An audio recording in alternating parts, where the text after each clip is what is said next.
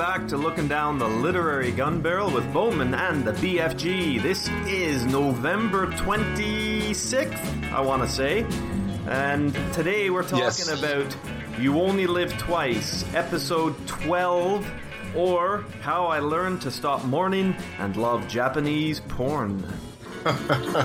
How you doing, BFG? I'm doing just fine, uh, Bowman. I was just uh, laughing at uh, and and acknowledging that you took my idea for the title, so that's great. I did, yeah, I had to. Uh, we were struggling for a title, and you just hit one real quick. So I shouldn't say we were struggling for a title. We haven't titled all of our episodes, but we like to have a little little bit of whimsy to start off our show. Yeah, I, I- I agree, and I kind of like how we didn't put an Orientalist perspective on on the title too. Oh no, well we did have Japanese porn, I suppose, but Yeah, but we didn't we didn't charge it with any racial angle necessarily. True, no, it's true because hentai, Japanese porn, of course, is is very strong uh, aspect of Japanese cul- culture as well. Wow, you see, so virginal and chaste am I that I never knew what that word was. See, I was always wondering if if they showed Bond hentai because the thing about hentai, and this is what I, I was because I was looking up, I was actually t- looking up things on you only live twice the other night, and uh, you know were as you, we both or were were. you looking up Japanese porn and you only live twice just happened to creep in there? No, no, no. It's actually I'll, I'll confess more that the knowledge of that word hentai is more because I've been to like Comic Con conventions and whatnot. Because I don't know if you know this aspect about hentai, but hentai is animated. It's basically dirty anime. And uh, I'm curious, but uh, we know that, of course, in the book that we were about to talk about, that it, it was an anime that Bond was looking at to bring himself, uh, uh, I guess, perpendicular again, I suppose. To bring himself perpendicular. 90 degree angle, my friend. 90 That's degree euph- angle. That's a euphemism, if if ever I had one. Now, look, I don't want to compare angles here, at least not yet. I, I don't want to even bring that. No pun intended. No pun intended. No pun intended. I don't even want to bring that connotation in. But ninety degrees seems. Um, I don't know. I suppose as as one gets older, one has to accept that the angle of, well, it, it will lower. It will lessen, won't it? It will. It will. We want to apologize in advance to our listeners at this present moment because the opening conversation of this, I think, just by the title, I think opened up a can of worms here. So we'll just um, close that can of worms and uh, go on our merry way into uh, Fleming's Japan. Yes, I think so. And I, just, for the record, I'd like it. I'd like it uh, reiterated that the title idea was yours, and I had something far more, far more um, disciplined, talking about the lovely meadows of the Japanese highlands. You'd be great covering up political scandals, Scott. I don't really think I, I would. Uh, I don't think my wife or anybody who knows me that well would think that I would be any good at that. You're so discreet in that respect, I suppose. oh, indeed. Anyway, boy, we got what a month, not quite a month, since uh, we last talked about On Her Majesty's Secret Service, and we were both really excited about getting to this because this is the the final of the Blofeld, the so-called Blofeld trilogy. This is Yes. where Bond um, finally puts an end to Blofeld, or at least we expect him to do that. And um, and after, It had a lot. It, sorry, it had a lot writing on it. I will say that. yeah, a lot riding, that's for sure. And after the poignancy of On Her Majesty's Secret Service, which we agreed wasn't wasn't a a perfect book, but was still a very very strong outing for Fleming, um, that we we were going to find ourselves in a little bit of well, what uh, heightened suspense to the beginning. Yes, a very a very heightened suspense and a need to see like a very a, a storyline. I think that's been like I think eh, because of the films and whatnot, the whole Tracy uh, dilemma and the aftermath of it was so disappointing in the celluloid version that.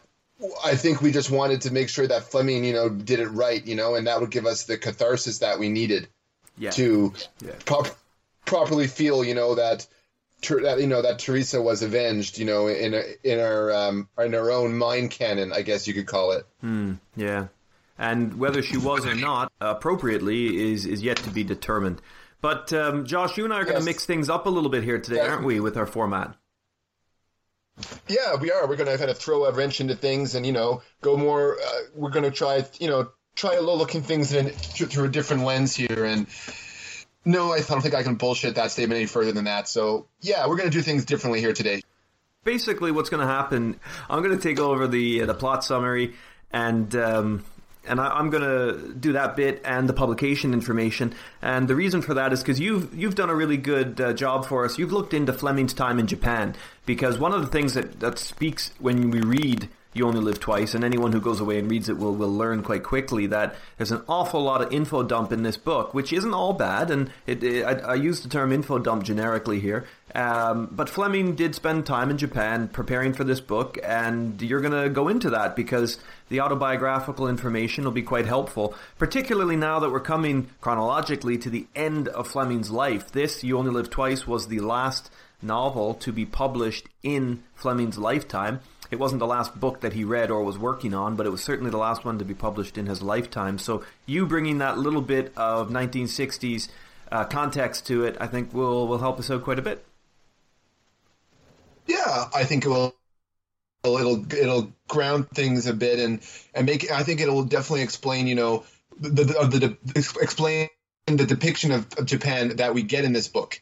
Uh, because I think one thing I like to talk about, and I'm sure you do as well, is how this, in compared to other Fleming novels, how the how this journey to Japan uh, is uh, uh, it feels, you know, to us as a reader in comparison to other travelogue like episodes he's had in previous books. Yeah, absolutely. Um, it yeah, and I think your use of the word travelogue is going to become important here, perhaps in a way that it hasn't in some of our other studies into Fleming's work so far, because this is a travelogue, and um, yeah, I mean, more than uh, some of these other exotic locations where Bond has found himself, Fleming really, really, really stretches out the Japanese visit. Yeah, he, he oh he definitely does, and I think when I think when it comes to narrative and we get to the locales and the angle and whatnot, I think we can really we'll talk about that in in detail. I think, and what we'll do is I think while you do the publication information and I have some information, of course, as Fleming in, on Fleming's time in Japan, um, in which he was inspired uh, for this book. Obviously, um, we'll be able to pinpoint, you know, exactly the ideas that he was trying to convey in this book, and the angle. I think will flesh that out a bit more. Yeah, cool. All right, buddy. Well, uh, look, um, I am wondering if there's any more pleasantries that we need to get through before we start this. It's uh, it's a cold day here in Scotland. We've actually had a couple of beautiful weeks of winter cold. You know what I mean when I say that? Like it's not like Canada cold, but it's minus two, minus three in the morning. Nice. There's a nice frost on the ground, and it's been consistent that way because Scotland's weather is anything but consistent. It's uh, usually usually the seasons kind of melt into one another, and you don't really get those discernible edges to them. But um, this fall into winter has been really quite attractive. We have had a nice couple of weeks of crispy leaves, you know, switched over with a bit of rain, but then we've had the frosty mornings and the, the you know scraping your car windows and all that type of stuff. It's been it's been really nice here lately with the morning sunrises and stuff. It's um, I mean, living in Scotland is great for a lot of reasons. It's also challenging for a lot of reasons, but I don't think I would trade in what you're dealing with right now. No, definitely not. Um, we've had a pretty good, you know, going into October, even to November here in Ottawa and Canada in general. And uh, well, no, Ottawa in general. Other places in the country have have have differing. Apparently, Newfoundland is like a trop is the tropics right now, from what I hear. But uh, and anyways, the um, yeah, usually like every year, every year here in Ottawa, the snowfall comes gently. You know, like get a little bit of frost on Halloween, but and then it gets warm again, and you get the November rains and stuff like that. And then, of course, in December before Christmas, you get that nice little light little snowfall, you know, and eases us into January where the big storms usually come, right? Yeah, yeah. Well, in this perspective, in this, in this, in this, in this uh, situation here, though, Mother Nature maybe I don't know. Maybe she wasn't happy. The you know the Americans elected an idiot into office. Mm-hmm. Uh, perhaps she took out her, her, her vengeance on the on the on the on the western on the eastern seaboard there, and decided to basically just throw a blizzard at us on the first day of the first official snowfall. Two days of blizzard. I was wondering how far into the show we'd get before somebody mentioned the U.S. election, because of course, since our last episode, Donald Trump has been uh, named president elect. And uh, just since last night, there are now two, one, potentially three states that are looking for recounts on their um, on their their ballots. But Um, can we get through this book? Do you think without referencing Donald Trump? I think if we if we actually just I'll just state here with his orange toupee and beef bleached skin and his millionaire background and his megalomania taking no bounds to the point of being authorized by Smersh to take over the American government. He is he is an exceptional Bond villain and definitely a lot more colorful and exciting than the caricature that Blofeld has become. Uh, more colorful, anyway. Orange is the new black. Orange is the new white. Orange is the new white. Yes, exactly. Let's move on. And uh, perhaps we should just uh, preface this episode with a little disclaimer regarding racial language because um, in Fleming's time, and I know you're going to get into this, uh, You Only Live Twice was probably one of the first books in the 60s that really introduced Japan in a, in a detailed way to a Western readership. Now, I'm, I'm talking out, outside of the academic environment, you know, or the, the well-traveled environment. This was a popular film, a popular film series by the time this book came out and to see Bond in Japan would have been of great interest. And all of a sudden, we've got all kinds of stuff happening. But the, I, I think compared to some other places he's been, um, like Harlem, I think that Bond and Fleming are a little more socially conscious in this book. I don't think they get it right. I mean, they don't get it right. Certainly not by today's uh, litmus test. But at the time, I can I can think that You Only Live Twice would have been perhaps not so obviously a racist text as, say, Goldfinger and talking about the Koreans. You know what I mean? Yeah, I didn't really get a get a sense of Japanese racism in here, uh, racism towards the Japanese in particular, or any post-colonial attitude. If anything, I found, and I guess we'll go into this. We talk about Tiger Tanaka, but I found there was almost Fleming having a familiarity with the attitude that Tiger Tanaka felt about you know the fall of a great empire and him being the survivor of it yes. and having to deal with the western world and its influences. And i think they i think i think he related to that very strongly. Yeah. And uh, i think that has partially to do with the friendships that fleming developed with the real life tiger uh, and also of course uh, dikko hughes who is the inspiration of dikko henderson. But again i'll i'll, I'll get into that right okay well i guess, I guess yeah i mean i'm not going to dispute what you say you're absolutely correct but I I guess what I was trying to say is that although there is no downward looking bond in terms of cultural attitude here, there are still a lot of slurs and there are a lot of references to a woman's role, which may have, of course, it, it has some it has some stereotypical root in traditions of Japanese, but it's not it, it's not nice to read about the subservience and all these things. You know, I mean, yeah, fine, it's true, no. but I don't think it's a modern text in that way. But I don't think for Fleming's time it would have been considered as racially charged, maybe even as some of the stuff coming out of New York or the Caribbean. Oh, absolutely. Oh, I definitely agree with that. And I, I, yeah, there definitely wasn't some kind of like uh, malevolent Orientalism in this story at all. In fact, mm-hmm. the only real malevolent Orientalism really comes from is from the from the Blofeld angle. So yeah. Um, I don't really get the sense that he was. I think he was very impressed and awed by the culture. Yeah, I, I, I, got that. I got that feeling in the mm-hmm. book, not so much as in in the writing compared to other books, but I, I found that you know the way that he talks about Japan in the novel definitely showed me that it definitely had an effect on him for even for the limited time that he was there. Yeah, I agree, and we will get into that. So so let's just um, let's just say howdy do and and move straight into the publication history. Hi. nice one. All right. I, um, I, I, bowed formally to you, but by the way, when I did that, so appreciate that. I, I didn't see you. I was too busy playing uh, paper, scissors, rock with my two hands. yes.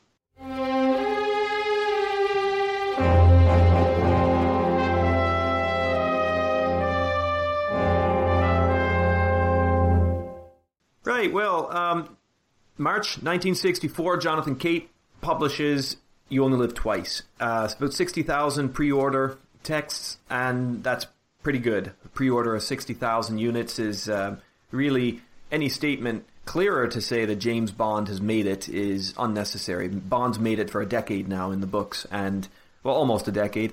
And on screen, of course, 1964, we've already got a couple of James Bond films out there. Connery is very firmly James Bond, and we start to see Fleming write a little bit more towards the films in his novels. We talked a little bit about that with On Her Majesty's Secret Service as well. Anyway, how was it received? Well, um, yeah, 1964, reviewing You Only Live Twice in the Sunday Times, Cyril Connolly wrote that Fleming's latest book was, quote, reactionary, sentimental, square.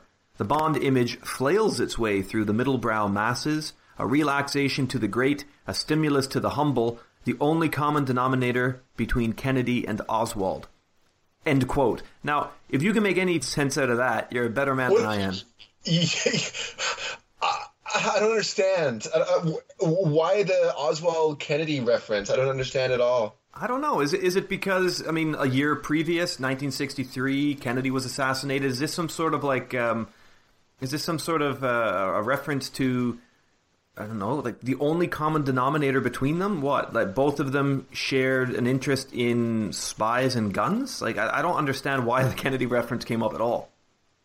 I, I guess true because Oswald was into guns and and and and and, and Kennedy wasn't espionage in that respect. So yeah, no, he was in the Bond. Yes, he was. Yeah. So okay. Anyway, that's uh, Cyril Connolly, and I'm glad it's the only time we're going to be uh, citing Cyril Connolly on the show because that didn't make any sense. Um, the the Times word critic, salad is what that is. Uh, the anonymous Times critic who was writing about the cliffhanger ending to this story, which we'll talk about. It's not super cliffhanger, not quite like you would expect from you know an episode of Dynasty or General Hospital, but uh, he says, and why I went there, I've got no idea. Something very amnesia. I think it is like General Hospital, actually. Mr. Fleming would keep us on tenterhooks, but at this rate of going, even his most devoted admirers will free themselves before very long. End quote. Ooh, mm. the masses are getting bored of, Bond. But yeah. that's kind of ridiculous statement. It just seems like someone who is over Bond and just uh, and thinks his opinion uh, matters to everyone else. Yeah, I think you're right. Um, keep that idea in mind. Esquire magazine uh, reviewer here, Malcolm Muggeridge. I found this to be an interesting one, considering that Fleming had previously serialized some of his work in Esquire. Quote, you Only Live Twice has a decidedly perfunctory air. Bond can only manage to sleep with his Japanese girl with the aid of color pornography. His drinking sessions seem somehow desperate, and the horrors are too absurd to horrify. It's all rather a muddle, and scarcely in the tradition of Secret Service fiction. Perhaps the earlier novels are better? If so, I'll never know, having no intention of reading them. End quote. Okay, I like he he did kind of summarize the the the uh, novel in, in a way that I'm kind of leaning towards it, but at the same time, uh, how do you? Why would you review a book of a series you never read before? yeah, no. It's kind of stupid, also, particularly this one because it's basically a sequel. Yeah, I, I, know. Like, wouldn't he be confused by like you know like what's going on here? And, and I, I guess he didn't think that really mattered. I suppose. So it just it just seems like this guy just deciding I'm going to go go pick up like a friggin' um, I don't know, like a, a Dean Koontz book and just like review the crap out of it, you know, and tear it apart, like just for kicks to test my literary acumen, you know? Yeah, yeah. Well, look, buddy. I mean, we, have done this twelve times now. Oh, this is our twelfth time, and one of the reviewers who we always have is Maurice Richardson, who writes for the Observer. Uh, yes. A rather left of center paper over here, but really, I, I think I'd say center left. At the time, it was as well. Uh, anyway, Maurice Richardson, he's always, a, to my mind, a good reviewer. He's not great and flourishing. He's not spectacularly absurd. He's just a good, steady, consistent voice. And here's what he thought of this. Though far from the best Bond, is really almost as easy to read as any of them. He was, however, critical of a couple of different things, and he said, quote, the narrative's a bit weak, action long delayed and disappointing when it comes, but the surround of local color has been worked over with that unique combination of pubescent imagination and industry, which is Mr. Fleming's speciality.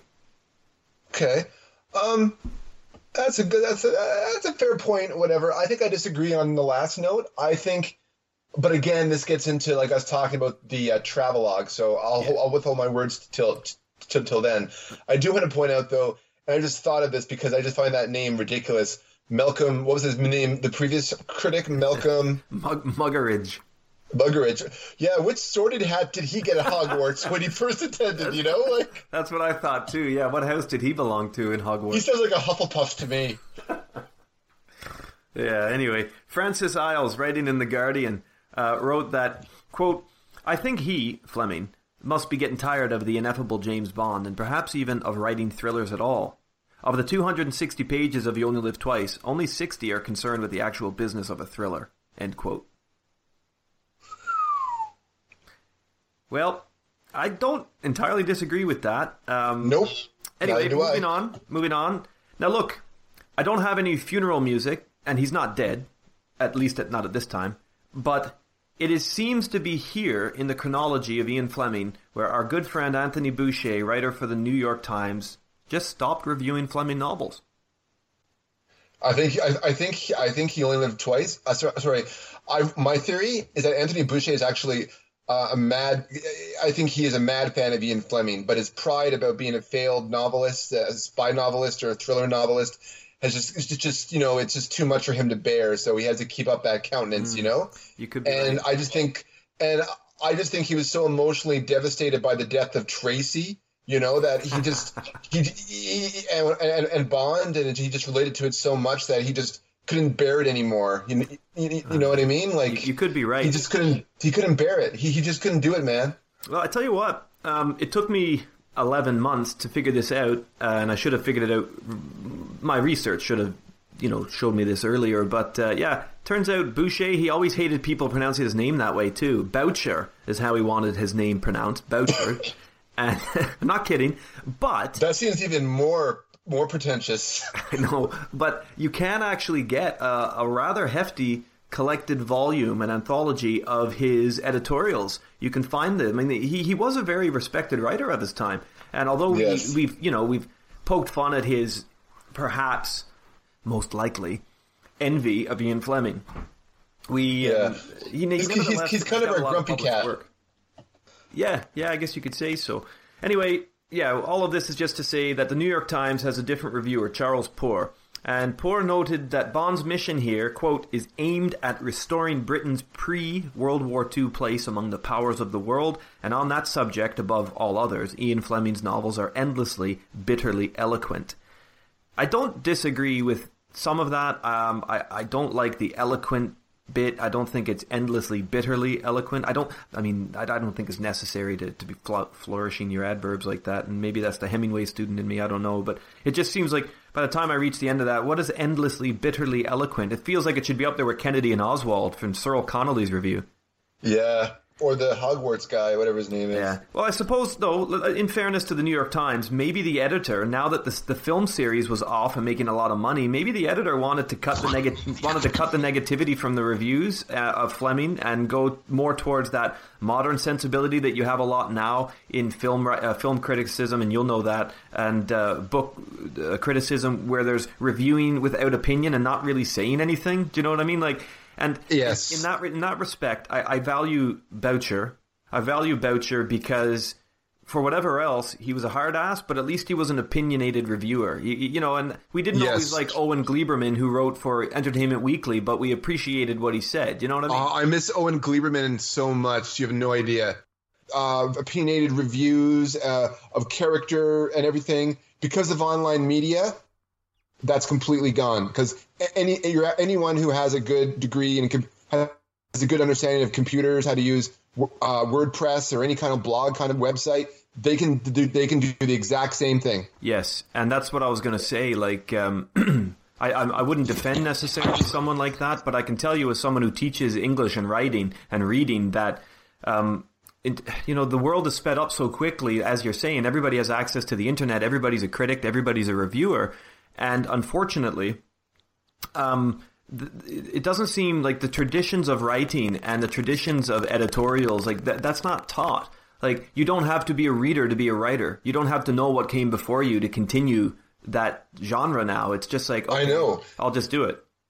Yeah, exactly. And the whole idea of like I, these things are important to to people like me and you because I think we're we're because we're not millennials, we're pre-millennial, and we're sort of stuck in this world where, you know, like we're we're in the we or we were born like in the you know late seventies, early eighties, and we're in that transition world. You know, you know, be between like this is what you're supposed to. We have that strong sense of tradition to us, and but we're slowly kind of being seduced by the modernism of the age where things like the literary canon don't really mean anything anymore. You know what I mean? Yeah. Like you get some guy who goes to university three years ago and graduates um, English literature and says, you know what?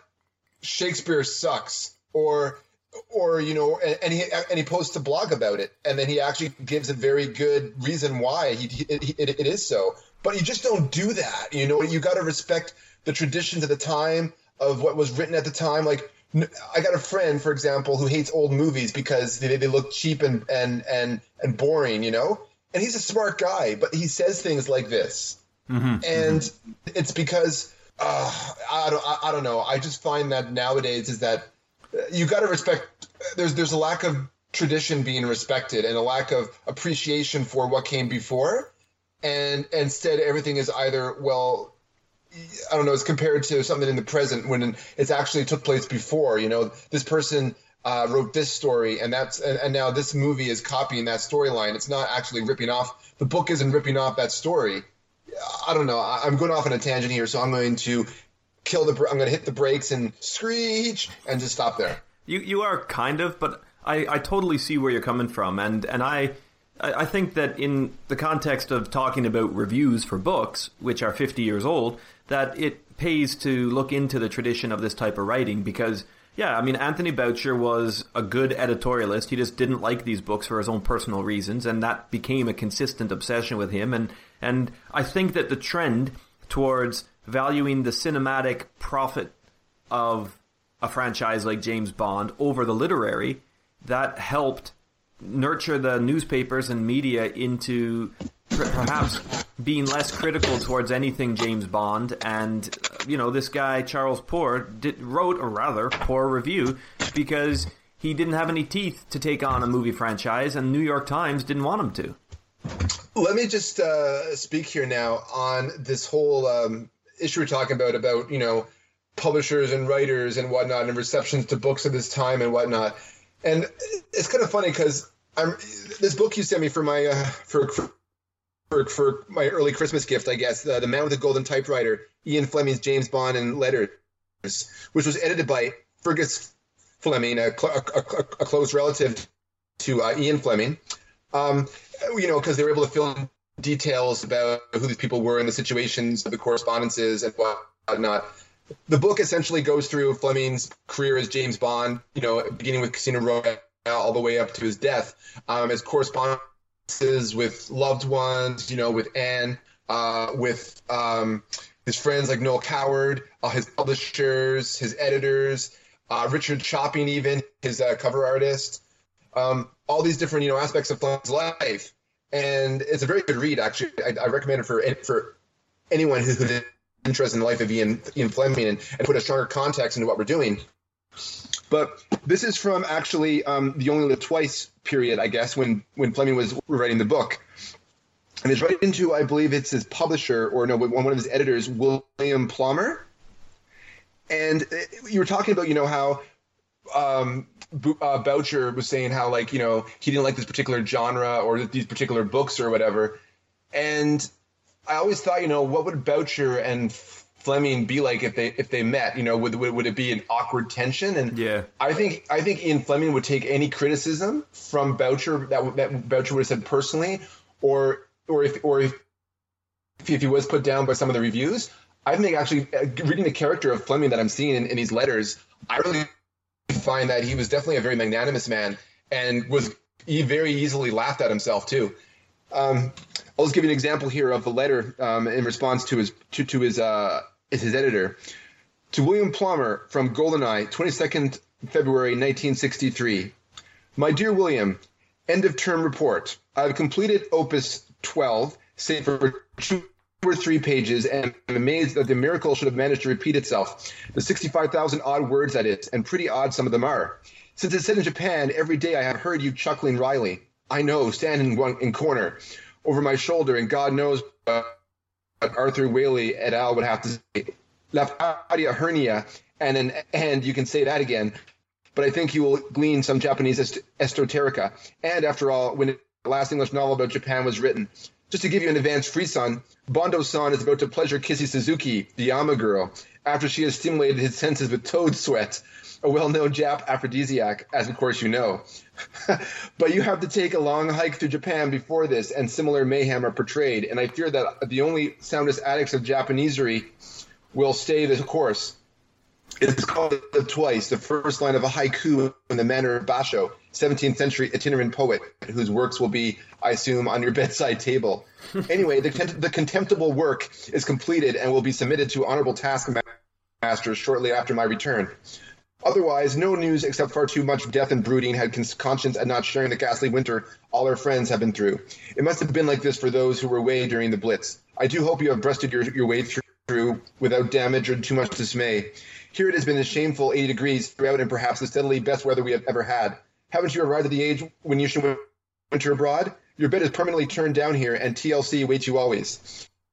Just had a long letter from Michael, so please pass on the contemptible book news to him and save me an extra chunk of reportage. That's nice. So it's just you know an example. Yeah, it's nice. Yeah, the, was, there was one I, I, read about you only twice. I can't find it right now, but he basically respond recalled the book. Uh, he, well, he used the word ridiculous. That's all I have to say. So I think Fleming realizes, you know, that he even responds to a letter from some of some some hardcore fans, you know, who are uh, talking about in the, in the, day and age, anyone get on a, on, a, on an entertainment website and say and be like the, the Star Trek geek about. Well, in this episode, why did he do this? Or which episode, why didn't he do that? And yet, in this episode, and that totally contradicts that. Fleming had writers, had people writing into him like that, who would basically, like that guy we mentioned, who, who uh, Major Boothroyd was named after. Yeah. Um, and Fleming would respond, and there's letters of Fleming responding, almost like with teeth, you know, and but with a smile, you know, to their uh, to their criticisms and stuff. And he even said about Doctor No, and he said that like I find it really fun to write about crazy stuff like that. I don't want to write a serious like he actually says in a letter that he wasn't really writing something to be too ultra realistic. So just to give you a, a point of a, view of what Fleming kind of thought of his own novels, he just enjoyed writing them because they were entertaining and fun, not just because he was trying to say, oh, here is my, my life work as a as a spy, you know, put on page, you know what I mean, or or mm-hmm. people, on, you know, like he wasn't really trying to capture that John Le Carre banality of espionage, you know.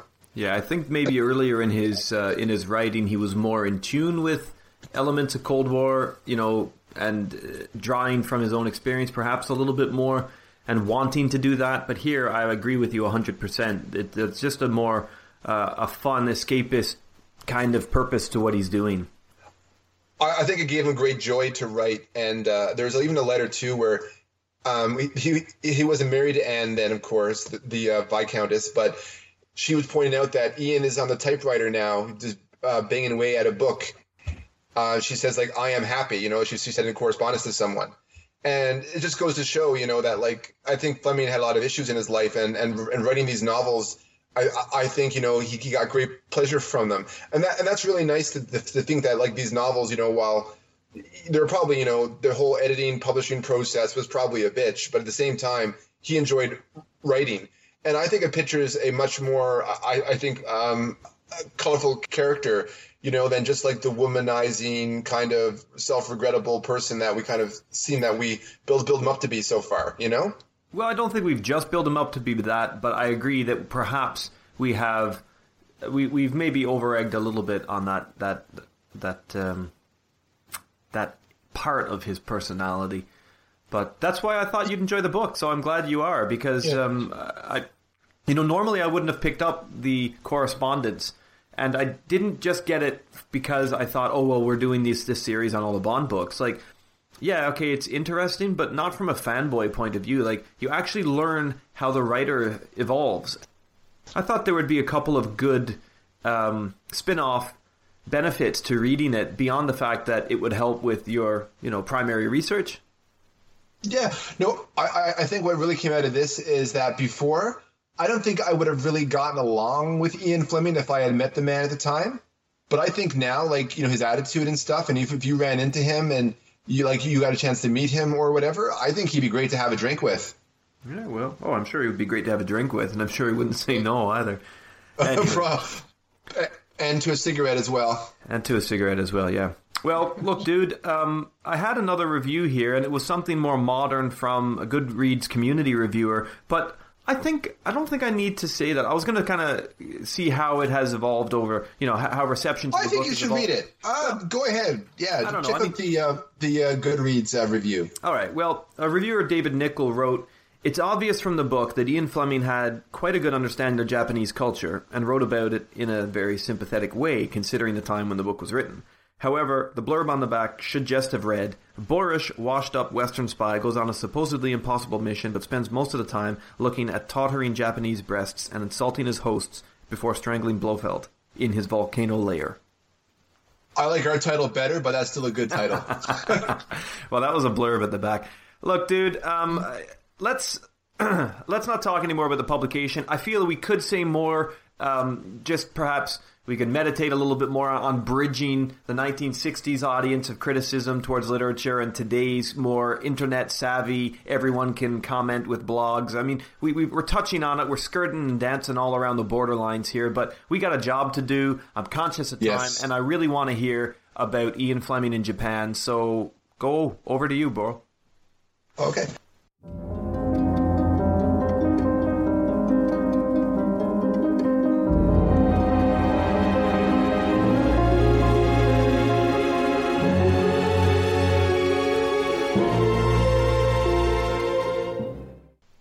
So, in about 1959 or so, the um, the Jonathan Cape Company, as we know, is one of the main publishing uh, houses that Fleming used for Bond, um, wanted to put together a travelogue, and they wanted Fleming to, you know, to to write it for them. They thought, and Fleming and both of them thought that it would be a good idea to uh, expose his travelogue, you know, talents to um, nonfiction.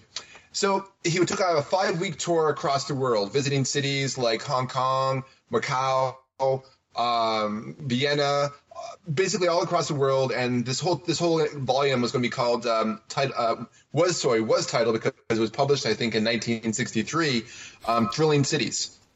So it was in Hong Kong where his where he met an old friend. I, I think they had connections during the World War II. Uh, named Richard Hughes. He's an Australian friend from the Sunday Times. Okay. He was a he was Australian correspondent, basically for the Sunday Times, and Hughes basically uh, meets Fleming in, in Hong Kong, and they go around you know, off a tear, you know, in Hong Kong for a few days, and then afterwards they fly out to Tokyo, where Bond, where Fleming, sorry, spends three days there, uh, it- taking in the local color. I, I guess it would would be. Uh, and is now, of course, Richard Hughes is the inspiration for Richard Dikko Henderson that we encounter in the novel "You Only Live Twice." Australian, brash, colorful individual. A slight stereotype on Australians that we kind of feel in culture. We see in pop culture, though. Um, but regarding Dikko Hughes, though, so he when when they arrived in uh, Tokyo, they met um, Toro's Torao Saito uh, or Tiger Saito, and he was the local representative of one of the big Japanese newspapers, Asi Bahun, I think it was called. I can't pronounce it correctly, but um, they basically toured Japan. He, they, well, Saito escorted Fleming and Hughes over, through through Japan on various for for three days as a whole, uh, going into various various little locations like restaurants and bars and uh, geisha dens, you know, th- th- that sort of thing. They were kind of going into the off tourist areas of of Japan, um, even to the point where you know avoiding like the temples and museums, no plays.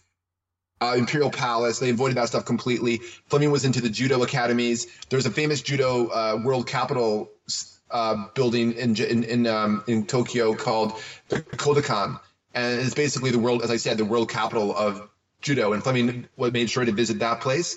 Also, training centers for for judo that they would encounter, like in the mountains and on the southern islands, like Kyushu. As well, um, he visited apparently a soothsayer. Uh, I can find more information on that. Unfortunately, that was from a wiki, so I can't give you a full disclosure on that. But I'm really, but uh, and, and, I, and I looked in the You Only Live Twice correspondences, and he doesn't mention anything about it. So I, I don't know on on how much that is true, but it must have came from somewhere for them to, to write that. It doesn't seem like something you make up, you know? Yeah, it's a rather obscure thing to just throw in there. Like, and then Yeah. he drove a monster truck. the, the monster truck would have been interesting. I don't think he'd care much for it though. No, neither do I. But um, he was only there for three days, and he continued the tour. So it seems to me that he wanted to get kind of like an a, more like someone who seems like the, the place where like a businessman would travel in Japan, and then for his own reasons, he wanted to check out things like judo academies, stuff that he was more interested in than the, than the typical Japanese flavors that pulp culture seems to uh, uh, attract. And he would return in 1962 for two weeks to confirm some data, I guess, for Thrilling Cities as well as You Only Live Twice. Hmm. Um, it just makes me feel as a whole that his experience in Japan was tenuous. And I think that we're fortunate that he was able to tour the place in such a non traditional fashion with men like Saito and Hughes because they were instrumental, in my opinion, in providing the detail to all the restaurants, the hotels, every time Bond knocked back sake, you know, and it was, as one of the critics said, rude to his guests, you know, and you know, and and and doing these side adventures outside of the typical gaijin tourist route, you know. Yeah. Uh, I but I feel though, and I guess this goes into the travelogue a bit that um, I don't think he got flavor of the place like you would in like he did for Harlem or for the Caribbean or other locales that he's been to. I feel that he felt like a gaijin there, and he kind of went into this off corner and was just kind of escorted around. And I just don't, I just don't think he lived it, you know. And I think that's why we get kind of like almost like a a pseudo fantasy version of Japan. You know, we get kind of like the the fairy like reveries of the islands of the Ama and like the pseudo fantasy horror of Dracula's castle. You know. Um, it, it just feels that my impression is that he never really truly experienced the world and only did like adequate research for the travelogue and for the book You Only Live Twice. Mm-hmm. And that to me, I, I don't know, like that's what I could find in Fleming in Japan. And other than the inspirations of Hughes and Saito and where they went and visited and and and whatnot, I feel that the travelogue, you know, to me was very simplistic compared to the ones that he'd done before. Which is I don't know. What, which is yeah. ironic considering how much uh, midsection to, is devoted to just visiting different places and seeing different things. It's almost like he's trying to overcompensate in quantity for a lack of quality understanding. I definitely agree. I'll and the locales. I will mention again that the whole aspect, the the whole depiction of of the, the, in the la- in the second half of the book of going to uh, the island of Kuro in the south in South Japan and seeing you know, the you know the Ama Islands and the Ama girls and their idyllic existence, you know, diving for shells and all this sort of stuff and uh, for pearls, I, I, I, should say. That sort of um, depiction that he's showing there illustrates, eh, you know, I think that he, he, he did a good job in, in that and he captured that, but I think he captured it for a reason um, in terms of the narrative. Hmm. And uh, it just wasn't just like the other Bond novels where I feel like Bond walks into this neighborhood or this area of a city and the culture there is all around him and he reacts to it. You know what I mean? Yeah, yeah, I totally, it, it I totally seemed like, as one of the critics said, a bit a bit perfunctory in terms of how he was using pen, you know, and, and, his environs to illustrate his own feelings about the place, and as well as a, I think when we compare, when we talk about Tiger Tanaka in general, I think about his attitudes and about the post-colonial war world as a whole. Yeah, there's a cardboard um, texture to some of what he puts up here. Uh, cardboard, more like a sandwich sign on the streets, in my opinion. Okay, well, you know, those are made of cardboard often, aren't they? Yeah, I guess so. Or like a plywood, or I don't know. You're probably right. Right. Well, does that does that bring us on to our plot summary? I think it does. Yeah. Like as I said, like the the his time in Japan is limited, and I think it really kind of sums up, you know, in a way. Um, to me, my feelings of how he he portrayed Japan and was his limited time experience in the place. Yeah, and well, I, I think it's good still though that we got that information because um, a lot of writers don't even do that much, right? Particularly in the context of what we were saying with bloggers with internet access. A lot of people don't even bother going, you know? And yeah, fine, Fleming's expenses would have been covered and all that shit, but the truth is, he still had an interest in wanting to go there. And perhaps part of the, part of the sort of, um, yes, part of the, the sort of distance in the story from the settings and the locations that he tries so hard to render come from this sense of respect that he had. Like he was maybe maybe just truly impressed by the environment and didn't feel as though his hand was capable enough to render it in a story. I think he felt like a gaijin in that culture. Yeah. I really think he did. I also think too, if you think about like the 1960s time, this was this was you know the the, the era of Pan Am. You and and and and and, and travel was like a real trend. You know, everyone loved doing world traveling, and all his friends and, and he, and his friends and all the people in the social circles and and you know of the of the upper class, the upper middle class, and and and the and the, and the even upper class would be above that they were world travelers, you know, jet setting millionaires going across the world. And they've been to places like Vienna and Hong Kong, Tokyo. These were the places where, you know, where people stopped and, and it's just, just, just to kind of experience the exoticness of everything, you know, and, and it just seems to me that he was just, and you, and you only live twice. I just think these are people who read his book as well. And, they were aware of these locations. So how Fleming described it was as if he for, the, he's been before, and that the right and the reader may may have been before as well. You know, hmm. and I think Tokyo was just kind of just like there's something. You, it just feels like in his writing when he writes about Japan, it just feels like.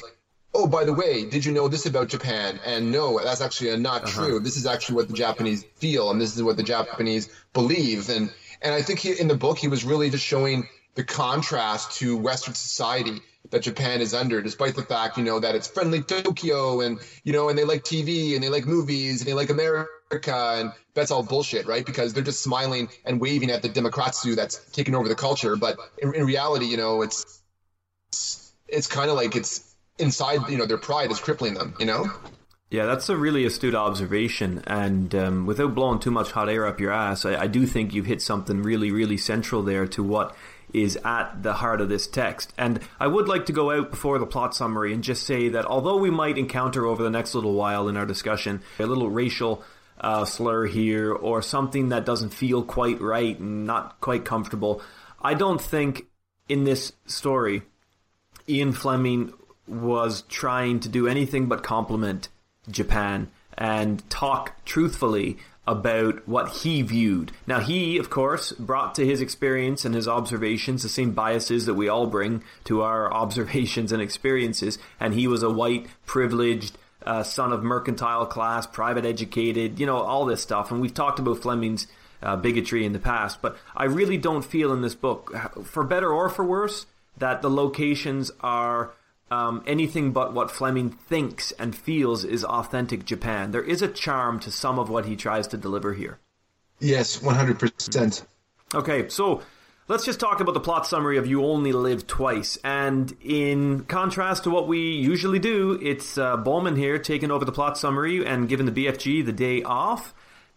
1964's You Only Live Twice.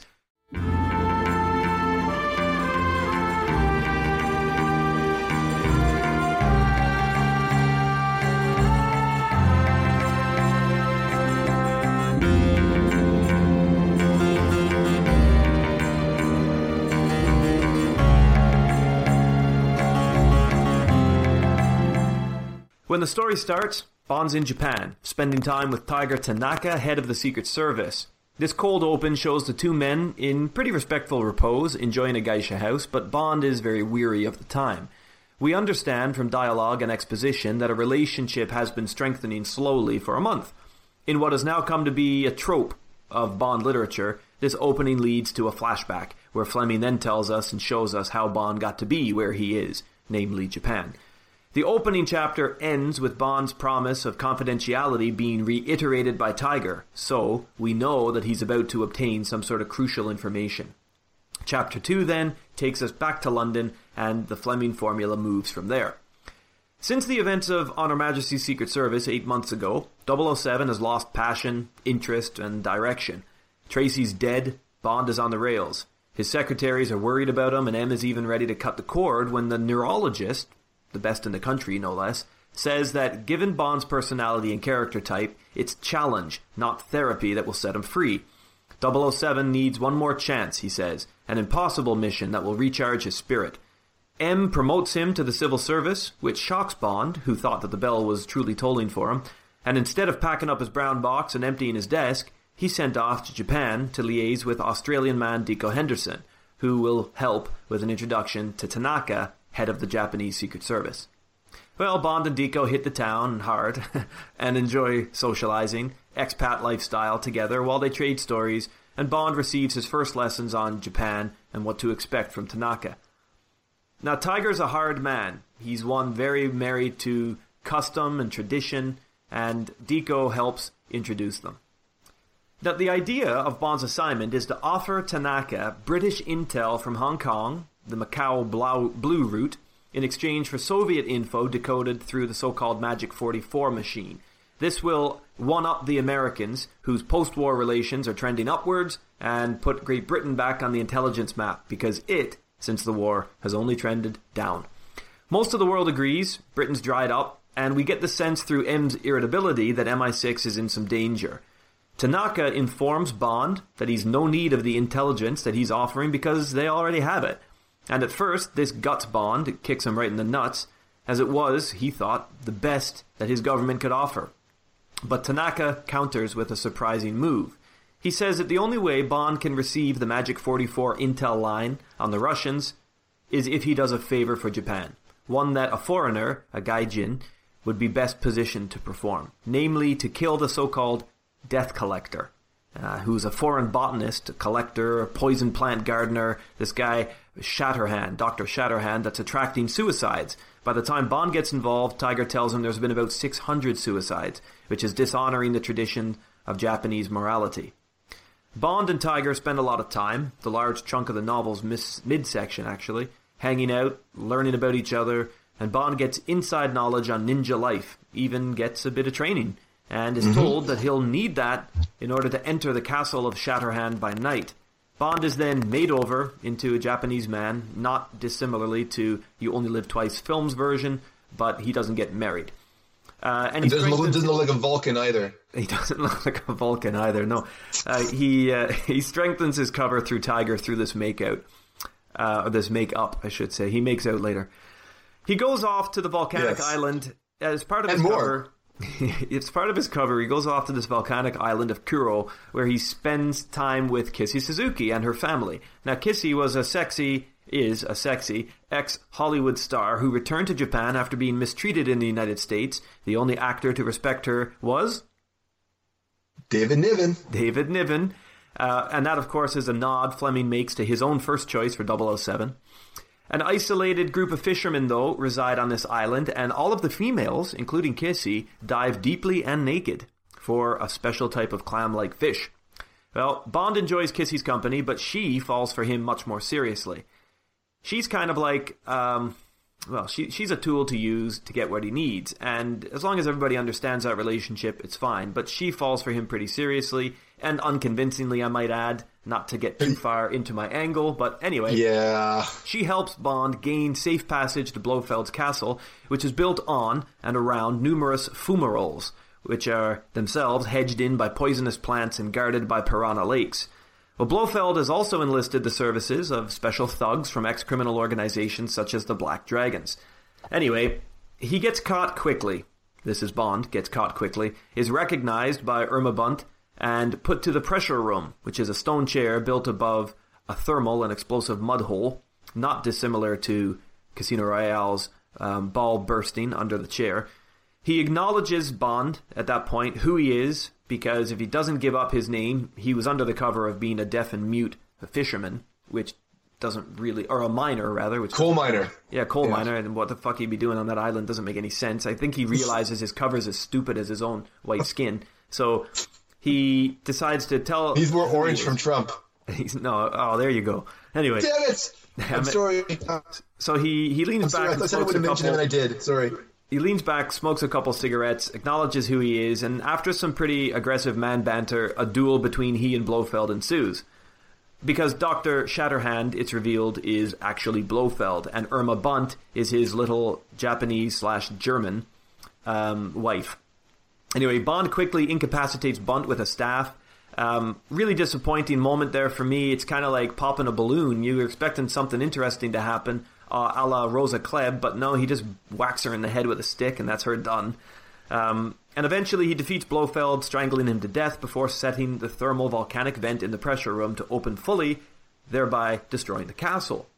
Bond falls into the ocean from a great height because he's, wait for it, hanging off a helium balloon that's attached to the castle to ward off suicides, aka attract suicides, and he is shot, or sorry, the, the balloon is shot, so he plummets to the ocean, and the impact leads to amnesia. Well, Kissy, because she's got nothing better to do and likes to swim, is just waiting in the waters below for him, conveniently, takes him to safety in a cave, tends to his wounds, and then, upon discovering his memory loss, decides to take full advantage. And I must admit, I wasn't prepared for this. She No. convinces she convinces Bond that he and her are lovers and they live together happily and are local fishermen. She does, however, promise the Shinto priest that she will support his departure if he starts to remember anything. But the Shinto priest is like, well, if the guy doesn't remember anything, he's probably better here anyway. So, okay, as long as he believes that he's your lover and you guys are fishermen, then that's fine. And as long as he never looks in a mirror, Sure, that's legit. yeah, as long as he never looks in a mirror, he'll be just fine. So, anyway, Bond recovers. He's already killed Dracula, so it's not like it's, his mirror image he has to worry about. That's true, although there's enough Dracula imagery in here to fill a boat, but we'll get to that. Bond recovers on the island over a few months, but he isn't intimate with Casey. Oh, by the way, the novel should have ended a long time ago, but we keep going. yes. Uh, yeah, so uh, Bond recovers on the island, uh, but he isn't intimate with Kissy, and she she's kind of worried that he's lost the ability um, to be amorous, and so. Well, this plus the chair in Blofeld's pressure room, which I said echo already the chimes of torture and relationship woes at the end of Casino Royale with Vesper. And I'm wondering if this is Fleming looking to end where he began, because maybe he knew this might be one of his old stories, his last stories. But we can talk about that with narrative.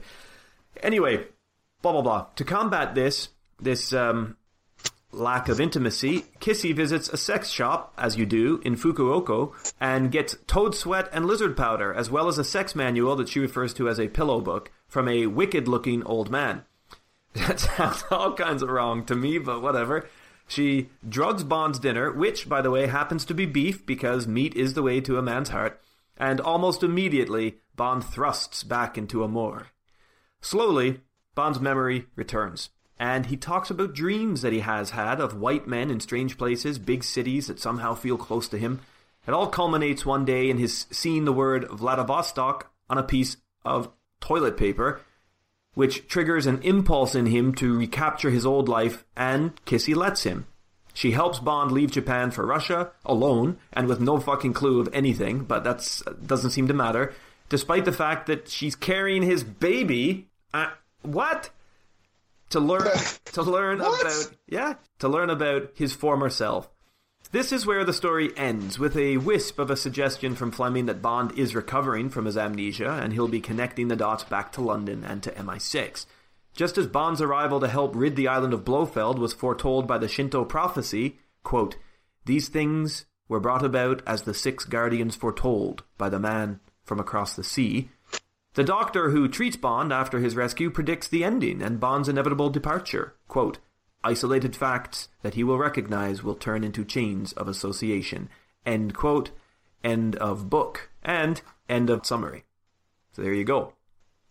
Very good. Very good. Very concise. I like your style. Well, it was nice to do it for a change. I enjoyed that. You went to in more detail, like, plot wise, of certain events occurring. I kind of just give a summary of, of I guess, the, the, the general course.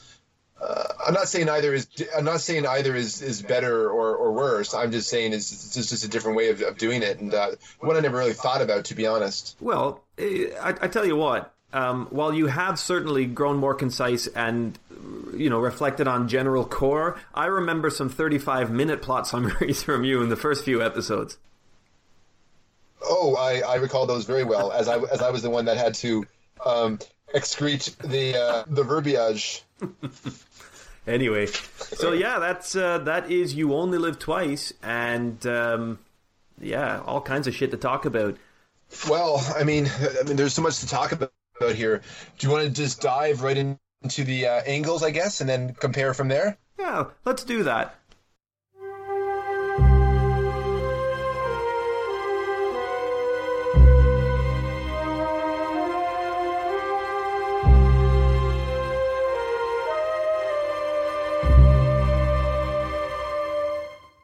Um, before we go into the in the angle, when I was reading through this um, Ian Fleming James Bond letters, I mentioned to you about a correspondence with uh, Noel Coward, who was one of Fleming's best friends, and as we know, Coward was a playwright, a, a poet, a writer, an actor.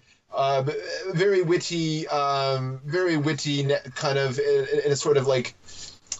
I'm not sure about his sexual inclinations, but wasn't Coward like a homosexual, Hmm. or am I totally off? I don't know, Josh. I actually don't know that uh, enough about him, but you're probably right. Something's ringing a bell when you say that, but Yeah, that's probably thinking of Oscar my, Wilde, perhaps. Yeah, that's just my judgment. I, I have no idea, but anyways, he he's a very very what's the word um, acidic individual. You know, very sarcastic and and whatnot, and uh, he has a lot of these bon mots that he kind of throws out in his writing and whatnot, and. Uh, he was typical, I guess, of some of the Hollywood elite at the time, and, and the British Hollywood elite in, in particular. Very, very critical individual, but you know, but even so, friendships can, can, can develop, you know, in those circumstances. Um, here's a letter. Uh, this is during when he was. This is this is Noel Coward's response to Doctor No. Now, I, I bring up Doctor No because you only live twice, and both Doctor No share that Orientalism, you know, about them, but in a much different way. Comparison to like how we comp- talk about Doctor No and his depiction, and the Chinese, and and, uh, and it's much more racist and, and and very typical that we see in Doctor No as compared to what we experience in the culture diffusion we get in You Only Live Twice. Hmm. I hadn't really put that together, but you're absolutely right. I mean, the uh, there are comparisons to make there. And if you think about it too, I mean, with with um, uh, Doctor No, you have um, uh, Doctor No is this Fu Manchu like villain, right? A very kind of malevolent Orientalism that is given to the character and the people and the and the and the people that work for him. Whereas in You Only Live Twice, we have we have a Western man adopting this uh, malevolent Orientalism to, to his own effect. You know, we have Blofeld in full samurai kit, you know, walking around with a samurai sword. Where did that come from, by the way? I, I know And, that, uh, that was weird. Oh, by the way, with Noel Coward, I've just discovered this uh, little factoid here. Did you know that he was asked to play Doctor No, No, interesting. and he replied, "No, no, no," a thousand times no. And in the same year, he also turned down the role of Humbert Humbert in Kubrick's Lolita. Interesting. It is interesting because those are two, you know, pretty high-profile roles. I, I, I agree. Yeah, he seems to be his own man. That's for sure. Uh, Anyways, this is this is his response to Doctor No. Uh, this is him writing to Ian Fleming. Dearest Beast. I like how he calls Fleming Beast. Yeah. I don't know. This guy sounds a bit queeny to me, but anyways, uh, um, this is just to inform you that I have read Doctor No from cover to cover and thoroughly enjoyed every moment of it. Your descriptive passages, as usual, are really very good indeed. But as a gentleman in Oklahoma sings about Kansas City, you've gone about it as fur as you can goo. I'm willing to accept the centipede, the tarantulas, the land crabs, the giant squid, except on that beastly table at Goldeneye. I am even willing to forgive your reckless use of inv- invented verbs. I inch, thou inches, he snakes, I snake, we pelp, they pelp, etc. But what I will neither accept nor forgive is the highly inaccurate statement that when it is 11 a.m. in Jamaica, it is 6 a.m. in dear old England. This, dear boy, not to put too fine a point on it, is a fucking lie. When it is 11 a.m. in Jamaica, it is 4 p.m. in dear old England, and it is carelessness of this kind that makes my eyes steal slits of blue. Do you know what, man? I wrote in the margin of my paper what has happened to time zones since 1960s or since the 1950s because I I couldn't do the math and I just thought to myself there's no fucking way Ian Fleming's going to screw up something like that. But he did, did. and Noel Coward caught him on it. Well done, Noel.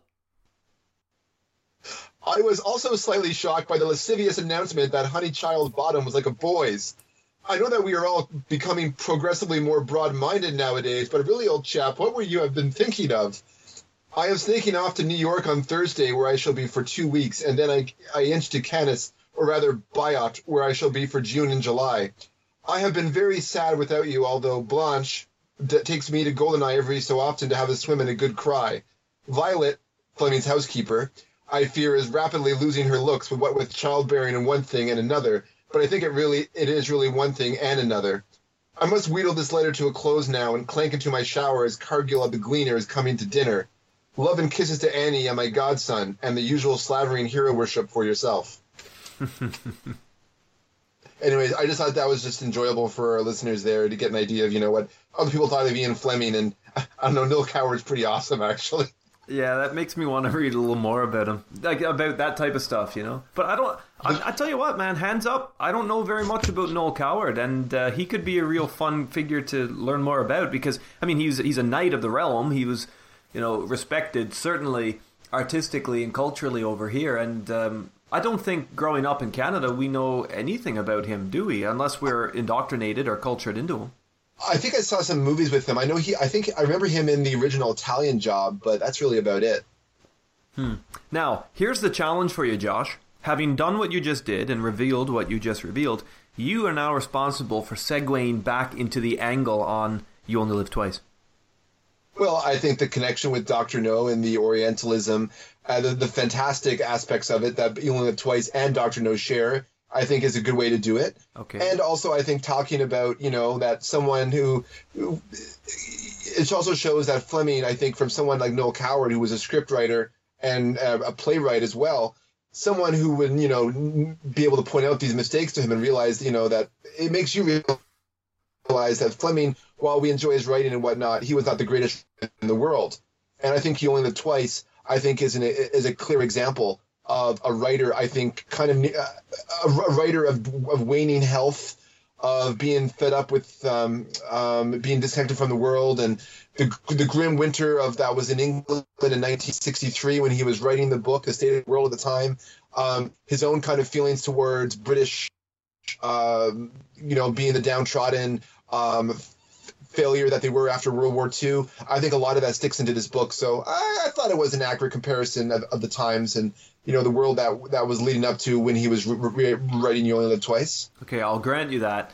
Um, I won't say any more about it apart from I'd like to hear your angle on you only live twice. And uh, I'm really glad that we finally, our conversations have evolved into such a way where we do it this way instead of going through the book bit by bit by bit by bit by bit like we did for the first couple. And those those were cool, good, organic, you know, lively chats. But I, I like that we now come to a place where we can talk about the angle and then look backwards. You know, it seems to be a bit more productive.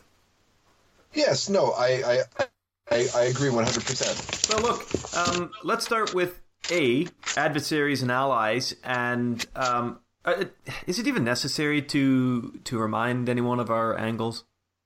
Sure, why not? I mean, for those who are just tuning in now, the angles acronym adversaries and allies. A, N is for narrative. G is for girl, the Bond girl, so to speak. L is for locales. E is for equipment. Do I need more concise than that? I don't think so. Uh, no, you don't need to be more concise than that.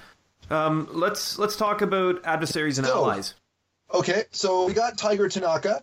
Uh, he kind of sends to Bond. There's a bit of imperialist Japanese serving the Western powers, wary of the, as we mentioned, the Democrats do this Western inclusion coming into their culture. Um, he's affable. Uh, he gets along, and then Bond and him get along well despite their differences. He kind of seems like he's like this. Uh, I think he has kind of like this almost father son kind of role to Bond that he I, I think he puts on him. He's trying to educate this man, you know, into his culture and whatnot, and wants him to understand. So obviously, Tiger likes him, and there's a connection that he wants to make with Bond here. And I do like kind of like the the the. I guess it's sort of like a a rough camaraderie between the two of them. Um, do, do you have anything to, say about the relationship between Bond and Tiger in terms of?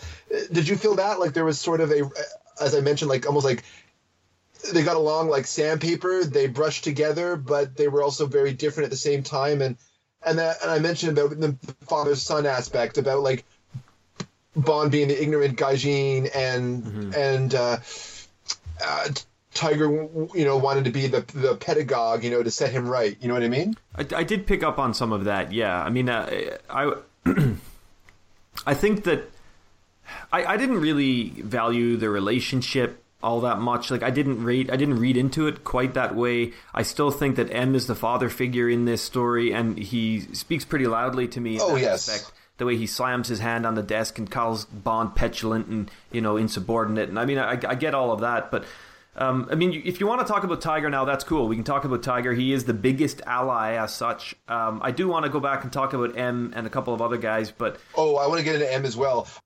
Well, but to go back to Tanaka though, um, I like how that like almost in many ways his cruelty and and lack of compassion almost makes him like a villain. Same time, you know that's the culture that he lives in, right? Like, um, I think it was enjoyable character as say Darko Kerim Bey, but I, I think how he has a pride for the the internal Japanese misogyny that we see and looking down with weakness on contempt. I think he's almost like Fleming's embodiment of Japan himself or the Japanese psyche, you know? And and it's almost like through the he's a bit of a he's an exposition bot 100% and I think he really got in the way of us really feeling the locales of the place and Fleming being able to use his writing in a different way to describe Japan um, with so much info dumps. But I feel, and he's almost like a tour guide in, in itself, right? Like Tiger Saito was in real life. But I do feel that Fleming um, uses Tanaka as a way to address. I don't know. He just seems like, um, to me, like a very.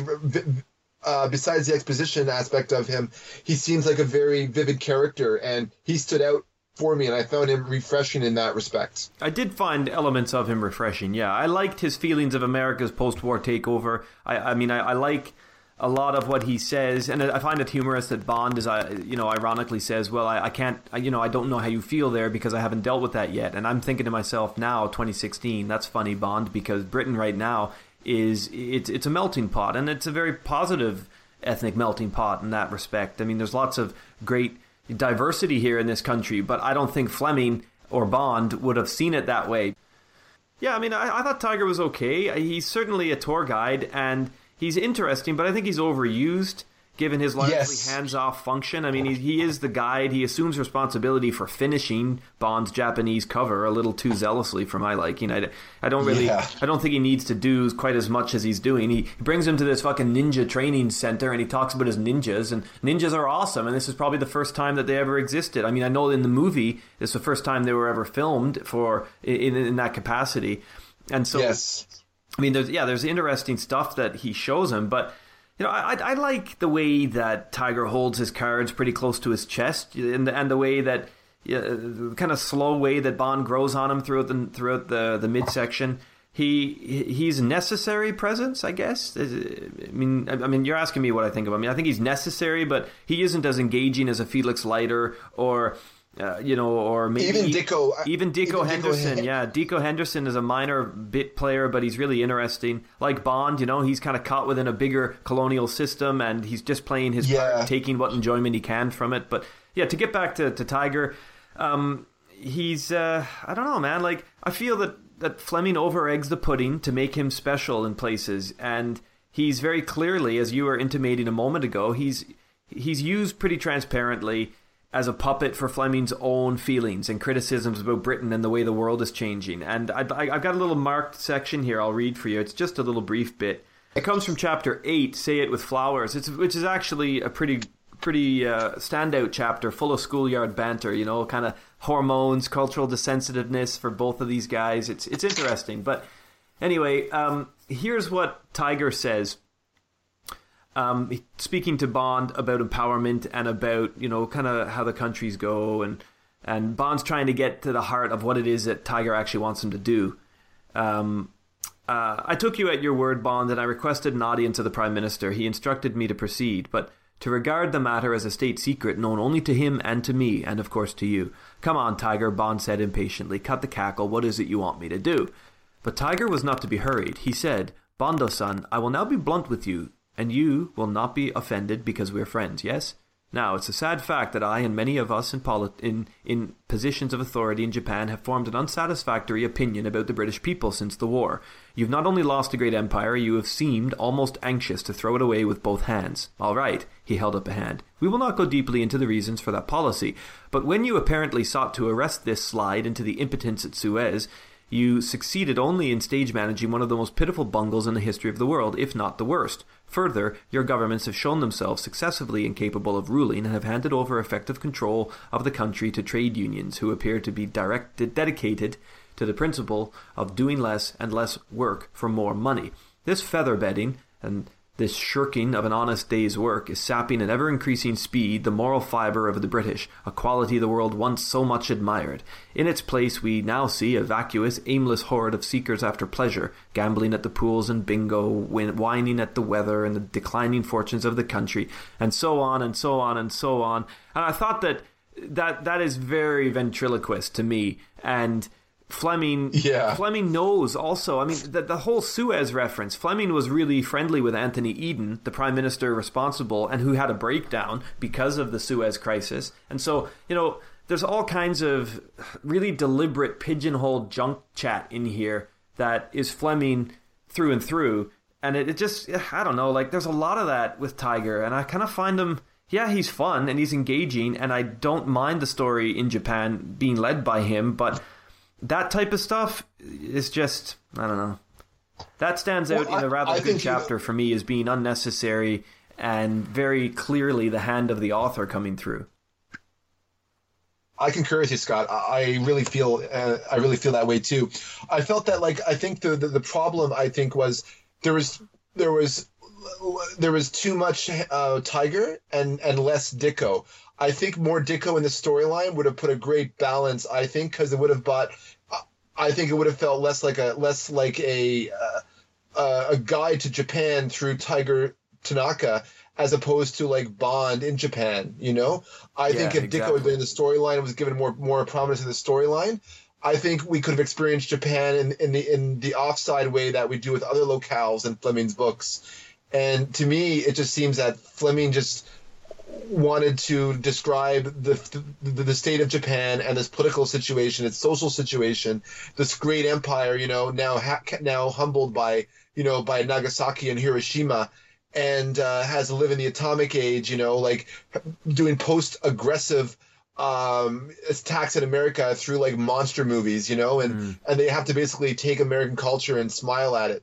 Now they got the great revenge in culturally later on when they take American ideas and just sh- and shape them into their own original Japanese way and, and whatnot. But the great empire that it once was is now lost. Just the same as Fleming is feeling here the great empire that was once England is now just another Western power. You yes, know, absolutely, and there is totally a kindredness between that. And I and I don't for a second think but it's but it's too overt. It's not subtle. Mm-hmm. It's not subtle. That's the problem. It's not subtle, but maybe because it's still very fresh. I mean, we've got 50 years on the book, which is maybe more fresh to some of this takeover stuff than well, it definitely is than we now understand it. And so I, I I'm giving Fleming the benefit of the doubt here, and I'm not trying to be too critical at it because I, I, I admire Fleming for even bringing it up. You know what I mean? Like he, he's going places with his with his writing that yeah. other writers just want to tell you a story about death and murder and sex. And I mean, uh, he's not wanting to do just that. He is. Yeah, and he is I traveling found, differently. I couldn't. I couldn't. I, I, that's why I think Boucher really had it out for Fleming because. Uh, it just seems to me that he's ignoring this aspect of Fleming's writing. You know, like he's ignoring it completely. Because I haven't seen any other like thriller writer like the way Fleming does uh, try to understand other cultures in, in in his own way. You know, like I think that's very progressive of him. But again, I, he didn't read the only Lived Twice, right? So who knows what he thought of this book? Well, he, um, might, he might have read it. he oh, he might have read it, but not reviewed it. You know? Oh, no. So yeah, maybe it's kind of like uh, Treebeard, you know, and it's in Lord of the Rings. It's like you know, there is no word in in, in English or French or Japanese or mm. or in all the tongues of man that can describe how much I hate this book. So I'm not going to bother reviewing it or something like that. You know? Probably. I think what you said earlier about you know Fleming's trip and the real Tiger, it's um, Tiger is a good and necessary plot device. He he works. Do you know what I mean? He works very well, and he works well in the film. And there's parts of the film I don't really like. I find the film drags on too. It has a very yeah very mediocre midsection as far as I'm concerned. But um, I like I like Tiger. He's just he's just a bit too much for me, and I, I don't like the fact that Fleming uses him um, instead of giving me. And I know I'm getting ahead here, but I don't like the fact. And I think he's I think Tiger unfortunately gets my criticism for this. He's punished because he's the one that I'm listening to instead of seeing Bond recover and get redeemed for what happened and and you know Yes. and that that's what I don't like that about him but that's not his fault you know like he No, but that, just that's overused. Fleming using him as a device to to wade through that stuff that he didn't want to get into. Maybe Fleming just felt that at the time he didn't want to get to, to get into that aftermath. Maybe he felt he wanted to get back to and his health was so, was waning as I talked about. Yeah. He wasn't, you know, like he's had several heart attacks already, you know, like um, a year later he would be in the hospital with pleurisy, you know, and that's ended up like going towards his death. And it, it just seems to me that he didn't want to go into those darker waters and he wanted to get himself out of it. And Japan was the way that he could do that by embracing another culture and, another idea or philosophy and focusing on, on that, I suppose. Yeah, you just can't help but wonder how how the Blofeld trilogy would have played out had Fleming gone to write that travel log and to research Japan four years earlier, because we would have had a totally different story. Maybe maybe you only live twice as a standalone non-Blofeld story would have been a far more enjoyable book because he he would have given the Blofeld angle a different end, you know. Yeah, I, I don't know. I think the Blofeld and the Only Twice storyline works to an extent. I think that part wasn't the problem. Okay. I think if, if if there was a balance of Dikko Henderson and Tiger in the mm, storyline, yeah. and Bond and Dikko were doing something, and and I don't know, maybe Dikko was an alcoholic and his life was doing pretty shitty as well. Yeah. And maybe Bond saw something of himself in him, and That then he could have been into himself reflectively. That would have been a lot more interesting. Yeah. You know, because there's a reason why like someone in the military service, you know, and it will go ends up going to Japan and Hmm. and even if even even if even he's like in the Australian military and ends up in Japan as a liaison and I just and this- and his, and, his, and he doesn't want to live part of his own culture anymore. He's a gaijin living in Japan. Why not live in Australia? Why is he here? Because of his duty or because personal reasons? Yeah. I just think that could have been explored a lot better. And there's a movie to me that explored that in, in, in a way, is you know, years later. It's a Ridley Scott film called Black Rain with Michael Douglas, and I think Fleming could have used ideas from that story uh, about a man trying to redeem himself, um, you know, for corruption in in in in, uh, in in America and coming to Japan and having to face that corruption and within himself. I think that would have been a stronger aspect. Would have would have, would have would have been a stronger um, thread line that Fle- that Fleming could have used in Only Live Twice. Interesting point. Um, it's been years since I've seen Black Rain. I'm gonna have to maybe watch it again because Great movie, man. Great, Yeah. great, great '80s action, late '80s action movie. You don't get better than that. Yeah, I think I'm. I think I will. You know, I'll try to make Yeah. some time in my schedule before uh, Christmas holidays to watch that. I'm sure I can find and it. also t- and also too the um the uh the uh Japanese like um officer that you know that's that's Michael Douglas's li- li- liaison in Tokyo um he's kind of a Tanaka like character actually Okay, um, cool. but but but you know again but visually though we have Ridley Scott you know he's telling the story to us so we don't get exposition dump of Japan we kind of just experience Japan you know Yeah. so that's one thing great thing about the visual medium in that way. Now we're talking about you know Tiger and how he's the exposition bot, but I do think that some of the chapter, the, some of the passages that Fleming gives Tiger have a really great poignancy to them. This is one here, to him talking about the um, kamikaze pilots of World War II. You know the ones that wore the samurai scarves and and flew their planes into American aircraft carriers and everything like that, right? so it's a bit of a, bit, a little bit of a passage, but you know I think it's worth the read in terms of the exposition that uh, Fleming uses here. I think he does it quite eloquently, um, not endlessly bitterly eloquent, you know, but Hmm. oh, that could be debated. Tiger bowed low. Shamata, I am in error. I have been pressing you hard. It is my duty to entertain a friend as well as instruct a pupil. Lift your glass, Bondo-san. Until you do so, the girl will not pour. Right. Now you ask me about the kamikaze. Tiger rocked backwards and forwards, and his dark assassin's eyes became introspective. He didn't look up at Bond. He didn't look up at Bond. He said, It was nearly 20 years ago. Things were looking bad for my country. I had been doing intelligence work in Berlin and Rome. I had been far from the air raids and even farther from the front line. And every night when I listened to the radio from my homeland and heard the bad news of the slow but sure approach of the American forces, island by island, airstrip by airstrip, I paid no attention to the false news of the Nazis, but thought only that my country was in danger and that I needed to defend it. Tiger paused, and the wine turned sour in my mouth and the girls turned cold in my bed. I listened to the accounts of this brilliant invention, the corpse of Kamikaze. That is the divine wind that saved my country from invasion by Kublai Khan in the, in the 13th century by destroying his fleet. I said to myself that that was the way to die. No medals, total death, suicide if you like, but enormous cost to the enemy. The technique was simple. Anyone can learn to pilot a plane. The escorts of fighter planes led to the attack. It was then just a question of aiming yourself at, at the largest ship, preferably an aircraft carrier that was bringing planes to the islands to attack the homeland. You got the ship lined up below you, and you went to the for the flight deck and, and the lift, which is the heart of a carrier. Pay no attention to the bridge on the or the waterline. They are heavily armored. Go for the vulnerable machinery of the flight deck. You understand? Tiger was completely sent. He was back there again, fighting the war. Bond knew the symptoms. He often visited this haunted forest of memory himself. He lifted his glass. The kneeling girl bowed and poured.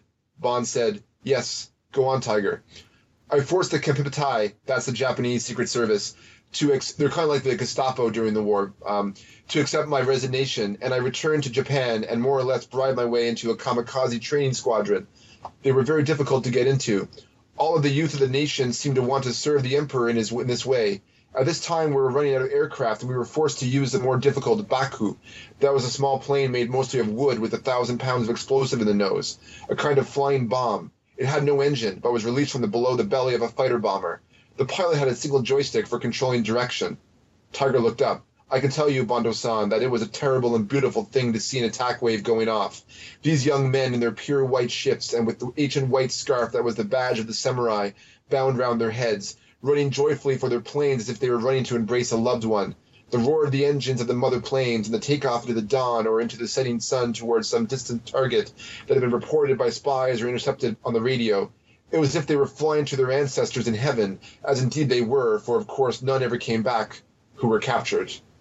Hmm. He's he's very clear and proud about where he comes from. And later on, I mean, that passage continues, doesn't it? And he goes on and talks about his dreams. And one of his biggest dreams is to be able to take down not just the enemy, but the, the thousands of tons of enemy steel and life that have gone into that creation. And I mean, that that's all cool stuff. It is nice writing. I would never dispute that. And this is Fleming wanting Yeah. to tip his hat to the culture that now, you know, a lot of people, particularly wartime in the West, were shunning. And I mean, think about the Japanese internment camps in, in Canada as well as anywhere else. You know, I mean, it it wasn't Yes. it wasn't a happy a happy and um, well, I don't know, fucking just treatment of uh, of these these people. But I just saying it that It's that important doesn't to note have, that though doesn't have a lot we of look at the time Ja- in this. we look at Japan, you know, for its anime and its video games and its culture compared to our own and stuff. But you have to realize these people came from the this, the the feudal Japan, the the the code, the warrior code, Bushido, samurai. You know, these people, you know, like just like this is 1960s 60s when this book takes place, and as that 20 years before, the people that Bond is encountering here, these were enemies of these were Axis powers. You know what I mean?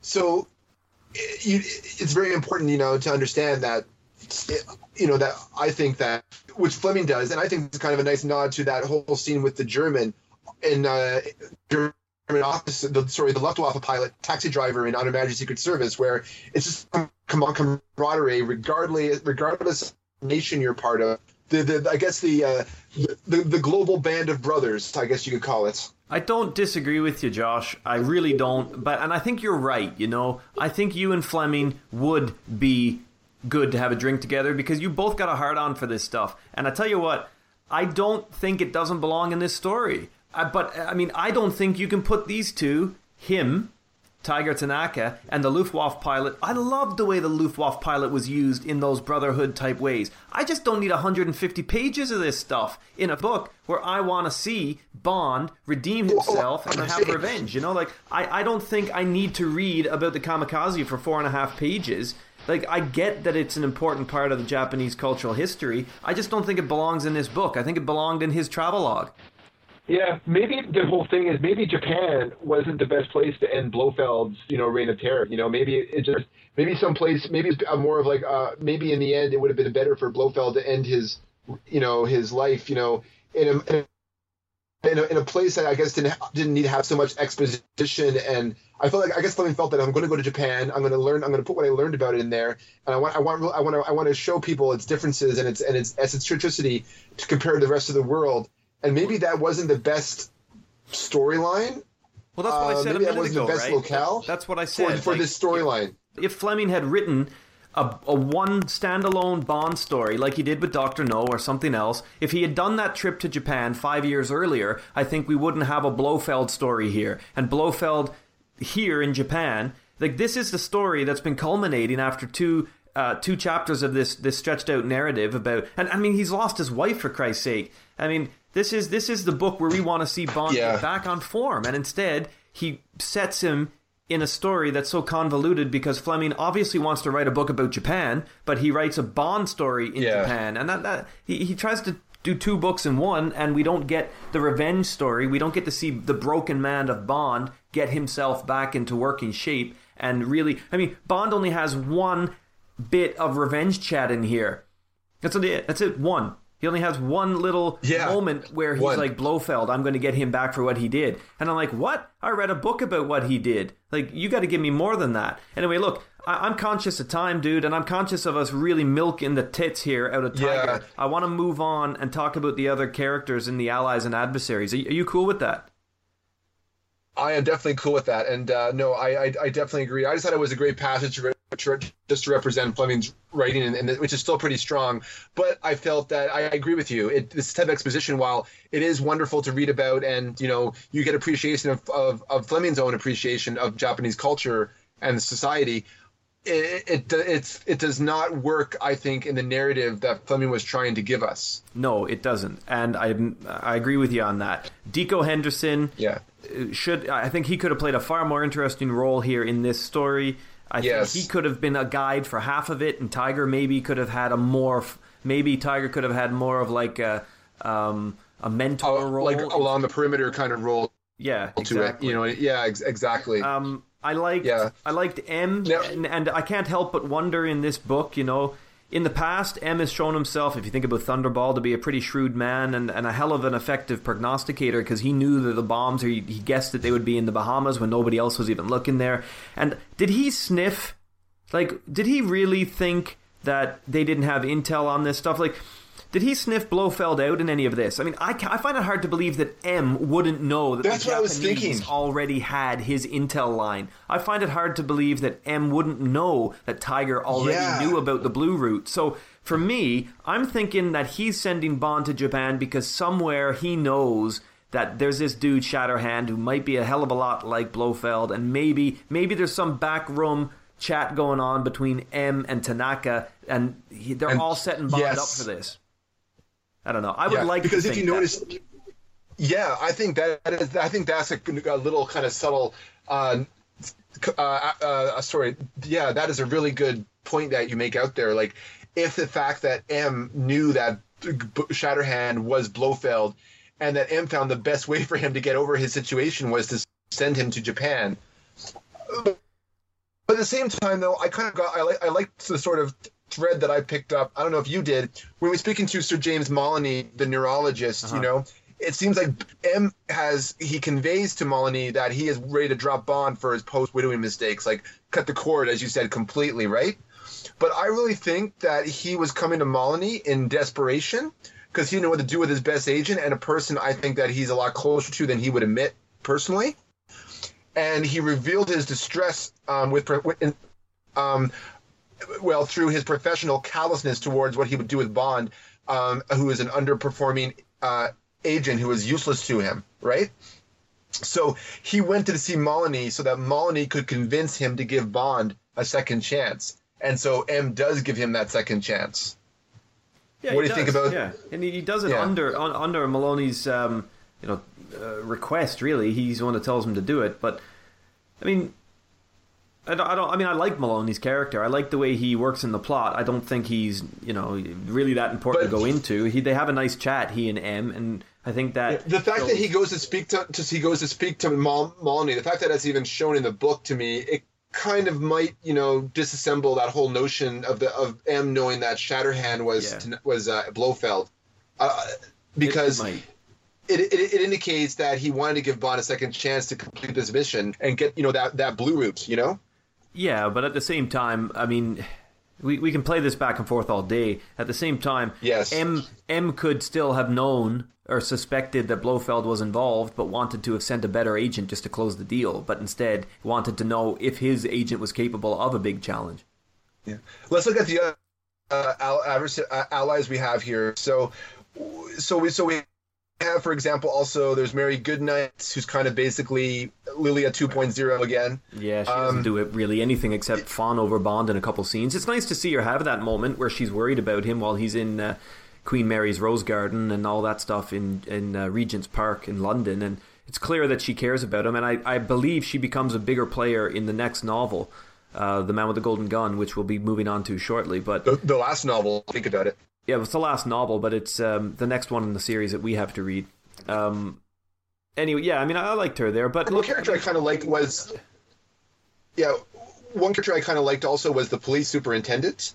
Um, I thought he was very good at his job. I liked his reaction to Bond, unbeknownst to anyone else, you know, that he recognizes Shatterhand and Blofeld, uh, Shatterhand as Blofeld. And then, you know, I think it was a nice touch to illustrate that officer's discipline and his professionalism, that he was good at his job. And of course, he's the guy that he he's like he's related to the family of Kissy Suzuki, right? So I, I thought he was a nice he was a he was a uh, nice uh, addition to the to the storyline. Um, uh, in the priest and Kissy's family, there wasn't really a lot of description on the Shinto priest. He went along with the situation because, and he made sure that culturally that Bond would be protected in that community. Um, I guess we just dive into the adversaries, I suppose. Yeah, the, I mean, the guys that you're citing are they're there, but they're so functional as to be. I mean, they are really the true cardboard of the story, in my opinion. They don't they don't have any Yes. character that they show off. Uh, part of it is the Stoic uh, Shinto religion that we don't get to see their personalities, but realistically, Fleming doesn't care about them. He he needs to use them to wallpaper the scenes and kind of strengthen the cover that Bond is under. But I don't think they're important. I mean, I, we, we're we're almost thirty minutes talking about these these adversaries and allies. We we got to move into Blofeld and Irma Yes. Bunt. I'm gonna I'm gonna be quick with Blofeld, and I'm gonna be harsh. Um, he's almost non-existent in this story um, more non-existent almost than he was in thunderball he's effectively a baddie in the castle who has very few scenes and unfortunately for my take at least despite being spread over three books blofeld isn't as interesting a villain as some of the one-offs that we've had in this franchise i was really hoping for more here really Yes. truly he only features in on her majesty's secret service Thunderball, he's the puppet master, I guess you could say, kind of out of sight. Yes. And here he shows up only to die. I like the character. I love the description I got of him at that first Spectre meeting back in Thunderball, but I don't like how Fleming chose to use him here. Um, I've made a note later on when I talk about the narrative that I really want to get into with the Blofeld, but I thought he was wasted here. And Irma Bunt, who was pretty Yes. cool in On Her Majesty's Secret Service, an absolute wasted shell of what she was in that book. I found Yes. her. I found her. Uh, she's useful only as she, seems to tip Blofeld off that this is the Englishman, this is Bond, and he doesn't believe it until he gets the confession out of him. So she's clever in spotting Bond and recognizing him, um, but Blofeld is nothing more than like a construction foreman in this book for me, walking around in in ridiculous uh, samurai kit because he's afraid of getting uh, allergies from his own plants. He he's boring to within an inch of his life, and I'm really pissed off, let down, I should say. I don't have that Yeah. much stake in this. I'm let down that this is the book that he dies in, and this is how he dies. It's all a little anticlimactic for me because I don't even care by the time Bond gets to the top of the castle. I don't even care that like there, I know there's 40 pages left in my book and I know I'm not going to be happy with how they play out. And I'm feeling like, okay, whatever, let's just get to the end of the book now. I wanted Blofeld in this story 80 pages sooner. He wasn't. And that disappointed me. So for me, Blofeld, meh. Yeah, I'm good like Dracula plus samurai. I mean, he almost Fleming gives him like mustachios, like as a when, that's how Bram Stoker depicted Dracula, like in the original novel. um, he's just a mess of contradictions, over the top villainy. Fleming even gives him a Hitler screeching voice at times when he's talking to his Japanese minions, the black masked minions. Now those guys were kind of creepy you know, with like their white, their mascos and their sticks to prod people into piranha pan, into piranha, um, into into piranha ponds and throw them into fumaroles and stuff like that because they won't commit suicide or making yeah. sure that they do. You know, like the suicide clinic assistants and. I, I found those guys were kind of interesting, but they were poorly developed as well. And Irma Bunt was like an afterthought she hardly has any moments whatsoever, and she gets knocked out with a stick, and then she wakes up, and then she, I guess she she dies when the um, when the geyser blows off and destroys the uh, the castle. Totally. Yep. Yeah. Yeah. Uh, yeah. As a whole, I'm like, well, I will disagree though. I did like the idea. I did. I did find that Fleming was particularly ballsy when he gave Bull Blofeld the samurai armor.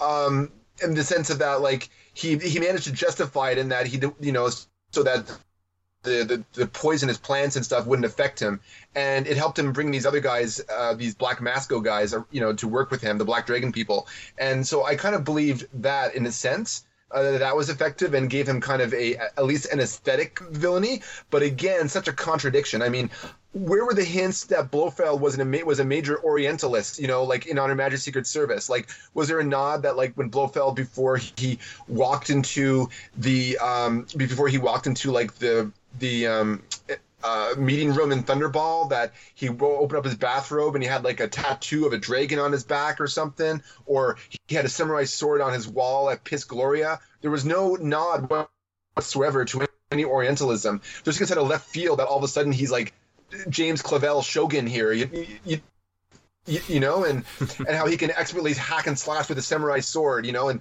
I, I, just don't. That came out of nowhere to me. Like this guy just basically becomes whatever idealistic kind of the de jour of whatever region that he's in. You know, yeah. it's just uh, just inconsistent, inconsistent, and visually an interesting idea, but yeah. poorly executed and all of these changes uh, in his character happen in eight months. A, it's eight months. We've been doing this series longer than Blofeld has killed Bond. And in eight months, he's become a Japanese samurai who is also a botanist. And I mean, it's just and has, and, and, and, and, has plastics surgery as well, right? Like yeah. uh, the syphilitic nose repaired and the and the earlobes and all that sort of stuff. And anyway, I gave um, adversaries and allies a middling three. I'm, th- I'm three. I'm three on adversaries and allies. That's I'll give it. All right. Well, some good subtle moments, but Blofeld and Irma Bunt really brought it down for me. So I'm I'm three. Yeah, we are. Time to move on to the narrative, Josh. Uh, this is going to take not. It's not going to take us a lot of time, really, but I do think that it might be the biggest part of the angle. So, um, do you want? In to... case you didn't read between the lines, not both of us did not care much for the narrative in this story. Yeah, I mean. I well, I guess I'll go into my perspective of the narrative because uh, I think you definitely have something really dripping with venom over there that you really want to lace into. So no, I'm not. I'm not like a, a puff adder here, ready to spit out. I mean, I got no venom really. It's not like that. It's it's just that I think maybe you know we've done this now eleven times, and I, I don't think I've been clearer on how I feel about a narrative than I am right now because I feel like for me personally, the bones of this narrative were were pretty transparent, and um, I'm I'm comfortable. In fact, more confident maybe than in, in some of the other episodes about how I feel with this story. So okay, you you go ahead well, and give me your two cents, and then and then I'll give you mine. Okay, sounds good. All right, so I, in case you again, just to reiterate, I think this is probably the weakest Fleming narrative uh, of of the of the major novels, like outside of the short stories, this is probably the, the weakest Fleming novel for me. Now, I wasn't a fan of Doctor No's incredibly uh, surreal adventure in some parts, but I, I, still think Doctor No is a stronger book than this particular one. At least in Doctor No, he dealt with the aftermath of From Russia with Love in a in a constructive way that worked well into the story world, despite how ridiculous the story got. Um, in this book here, it, it's one of the weakest narratives because after OHMSS, I would expect a little tension. Um, but the story for Bond to redeem himself and not revenge himself was an intriguing but ultimately failed endeavor in that respect. Um, the case against Shatterhand is so poorly constructed. It just seems this is like it's one of those moments where you know people were, were, some of the critics and even me and you were questioning about how the serendipity that occurs in Bond in Bond novels, uh-huh. where the idea of like some some side thing that Bond is doing ends up being part of the major narrative. That you know, playing bridge with Drax at Blades will all of a sudden end up him foiling a world domination scheme out of nowhere. And this here is just the fact that like Blof Bond is sent to Japan to recover his I guess his prowess in terms of being a secret agent for MI6. M wants to make sure that you know he has he's worthy of his 00 status again, and wants him to redeem himself um, with this case after all the drinking and feeling sorry for himself after the Tracy incident. And so he sends Bond to Japan to work this operation to, to try some diplomatic finesse to a, a really hard, impossible mission, basically. And uh, just how uh, ham-fistedly he puts Blofeld back into the narrative. And I know we were talking about the possibility that M knew that Blofeld was and Shatterhand were actually the same person. I feel that if Fleming might have telegraphed that a bit stronger in the narrative, that M did know, and they could somehow make that a kind of a twist I think it would have made off for a much more. It would resonate a lot stronger. You know what I mean? I do, and I agree with you. Um, and I, I, I agree with your use of the expression "ham-fisted" too, because it did feel pretty clunky. But again, I'm interrupting, so over to you. Yeah, yeah, I know. Like you kind of you kind of came up with that kind of like fan wank kind of concept about the something didn't make sense in the storyline, and you wanted to make sense yourself. You're putting pieces together in your own mind. Yeah. Unfortunately, like this, when you, when you have a text in front of you, and if the evidence is not laid bare that that theory is in, is in the novel, then it's a weak it's a weak it's a weakness on the novel's part, you know, not on your part. Mm-hmm. Um, I don't know, like uh, the case against Shatterhand was so poorly constructed that he's in, that he's basically Blofeld all of a sudden to basically t- it almost felt, felt like Fleming's like, okay, this Shatterhand guy is Blofeld, and guess what? We're I'm going to tie out the Blofeld narrative out of nowhere. There was no like Bond chasing down Blofeld across the ends of the earth, you know, going rogue against MI6. And I think the plot of License to Kill, in many aspects, would have worked better for for You Only Live Twice. Like, can you imagine like the storyline we have like in the movie License License to Kill, put into like Japan and Bond chasing Blofeld in, all across Japan just to hunt him down and you know and I don't know. That would have been a lot more interesting to me, anyway. Yeah, I, I can um, see. I can see where you're going. Like Bond is more bent on revenge, and he has a confrontation with M, who rescinds his, um, who rescinds his double O status. Yeah, double O status because license to kill. He he doesn't trust what he's. Yeah, I think that you might be onto something. Could be something good there.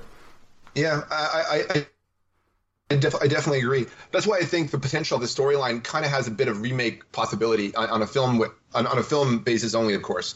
Mm-hmm. Um, to me, like the story only gives only really gains momentum once Bond realizes that Shatterhand is Blofeld, because then at least we get like the spark of deviousness in him that like he's not going to tell anyone that it's Blofeld only to him that he'll know that he killed Blofeld because if he tells Tanaka that Bond, that uh, Blofeld and Shatterhand are the same person, then Interpol will be involved, and then yeah. any chance of his not only getting revenge against Blofeld but also failing the mission uh, as as well, getting the Magic 44, all of that would, would have fallen apart completely, right? Because yeah. why would Japan hand hand England this this uh, boon when they when Blofeld when Blofeld is already when Shatterhand is already exposed to be a um, uh, a, different person in, entirely, and then therefore he's he's actually an enemy citizen, and a it makes it easier for the Japanese government to shut his oper- operation down. You know what I mean? That's true. Yes. And and Bond would never get his neither would he would complete neither would he complete his mission, but he also wouldn't get his revenge either. Yeah, and I, I like that part. I think that makes total sense. if, that to if me, we the had story a was story.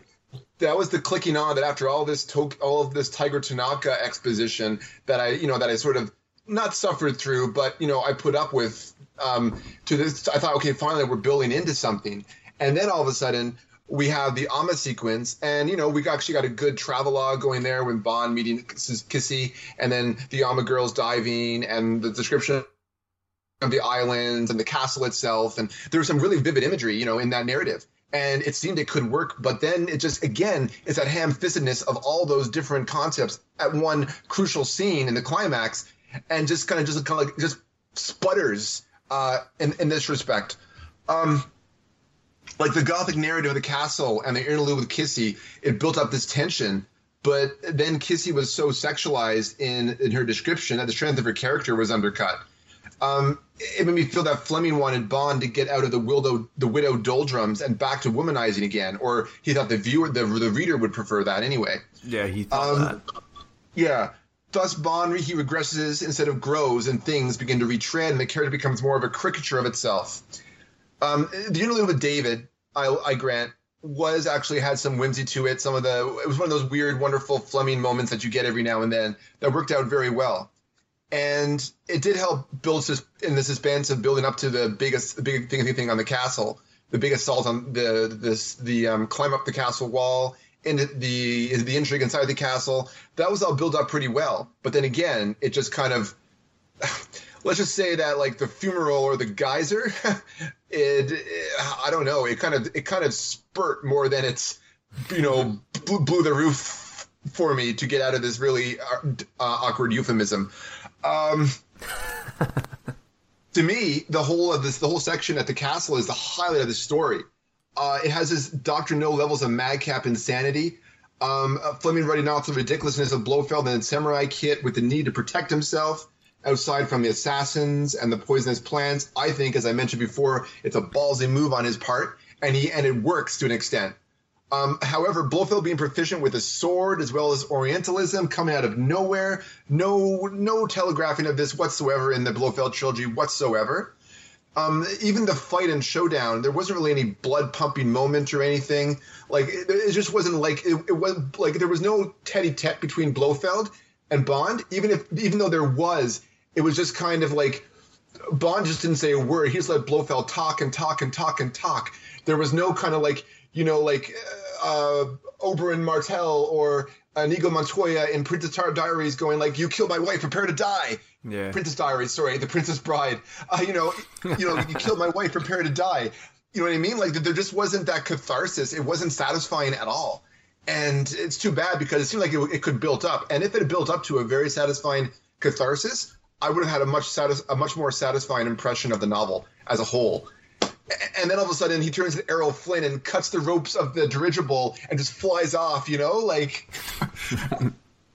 I don't know, like it's like D'Artagnan or something. It's just He's like uh, uh, the just- Seahawks. And, and then, you know, we get almost to like early season 24 levels of ridiculousness with the whole amnesia plot line, you know, and it, it just seems, and he just, just kind of, the whole point is just to create a cliffhanger, just to have uh, a reason for people to go on to the next book. It's such a low point in comparison. It's eye rolling, you know? Um, he's so him being de- dependent on cliffhangers at this stage to keep his readers guessing and, and even interested it's acts of desperation either on his side or on the editor publisher's side Ah, two final score two Final score two. Hey, well, we we agree on some of these points that um, that you cite, and I I'm I'm going to try my best not to. I'm going to try my best not to uh, repeat much of what you said, but um, a two, yeah. Well, that that does kind of surprise me. That um, I was really thinking of 2.5, but I don't know. Just over the overall disappointment just really looms over it, and and two. I give it two for the Gothic castle structure and all that kind of stuff. I really found that really cool. I think that could have been pulled. I think it could have been pulled off in a much better way. Yeah. And like, I- would love to see, you know, like uh, if they decided to, to like for Craig to end his own Blofeld trilogy remake and You Only Live Twice, and they do a castle sequence. I can see Sam Mendes rocking the shit out of that. You know. Well, I I don't know if you were. Uh, well, what a stupid question or observation. Of course, you are following this stuff. Um, Sam Mendes has cancelled his project. What what was his latest project? Some sort of um, Store art, art- like an independent art film he was yeah, working on, or yeah, but I'm trying to remember the subject. Uh, I just read it today. Shit. Anyway, he's cancelled his project to direct, and I wonder if that is opening up his, you know, black book for a Bond film. I certainly hope it isn't because we need Really, really. I mean, after Spectre, we need a new Martin Campbell type approach. We need to bring back that real serious action with a real serious score. We need somebody who knows what they're doing there now. I mean, the art house Bond is gone. You saw him. Yeah. you saw in Spectre him try to bring action to art house, and it didn't really work. Um, No. Skyfall was great because it was more texture, it was more theme. You know, this is this lot, most recent one. Uh, Spectre was a bit of a well, a bit of a letdown action. Yeah. but anyway, we, we digress. Um, Yeah, no, I agree. I think just just just to end this little discussion regarding the film, a possible Bond film, you know, and I think You Only Live Twice uh, remake would be an actual really good idea to end the Blofeld tril- trilogy or even the Craig storyline a- as a whole. I don't Um, disagree with that. Yeah. Yeah, and I think someone like uh, I know, for example, there's a couple of directors that really wanted to do a Bond film. I heard that Christopher Nolan has always wanted to do a Bond film, and I, I think he would be a good blend of action and visuals that that they, that they could definitely use. Well, Spielberg wanted to do a Bond film for a long time. Yeah, you know, I, but- I remember that Spielberg too, eh? And we'll Tarantino even said he wanted to do one as well. So okay, well, how that would go, I don't know.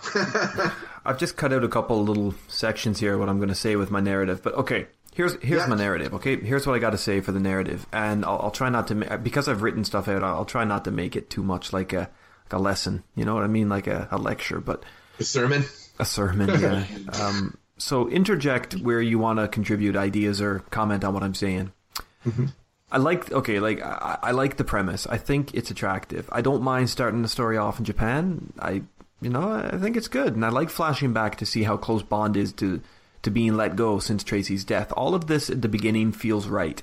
Um, although it's a rock paper scissors thing, which I suppose could be considered as a metaphor for just how I don't give a shit. Fleming has come with his whole gambling scenes. Like he can't even be arsed to have a proper game. He's just having these guys do rock paper scissors. Well, whatever.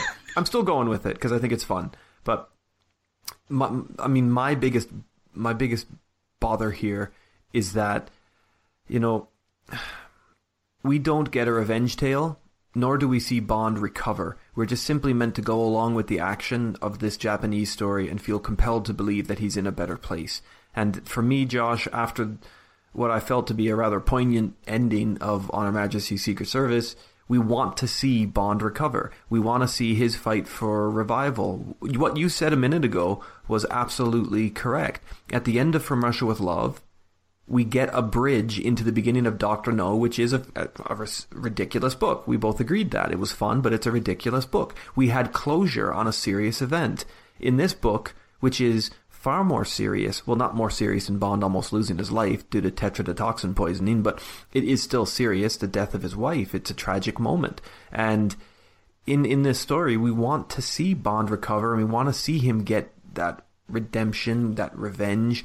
But most of all, we want him to care about his opportunity for revenge. In this story, Yes. in this story, when he recognizes the picture uh, in, at the at uh, Tanaka's ninja camp, and he sees the intelligence and he sees the photo of Blofeld, that is the only moment where he seems either bit interested in revenge. And I want to read that little paragraph, and it is just that a little paragraph from that section, because this is the only time where we where we get Bond talking about Blofeld. Okay, Yeah. Um, so Tanaka says, "But what is it, Bondo-san? Is it that you know these people?" James Bond laughed. It was a laugh that grated. Even to Bond it sounded harsh and false in the small room. He had immediately made up his mind to keep his knowledge to himself. To reveal the true identity of Dr. Shatterhand would be to put the whole case back into official channels. The Japanese Secret Service and the CIA would swarm down to Fukuoka.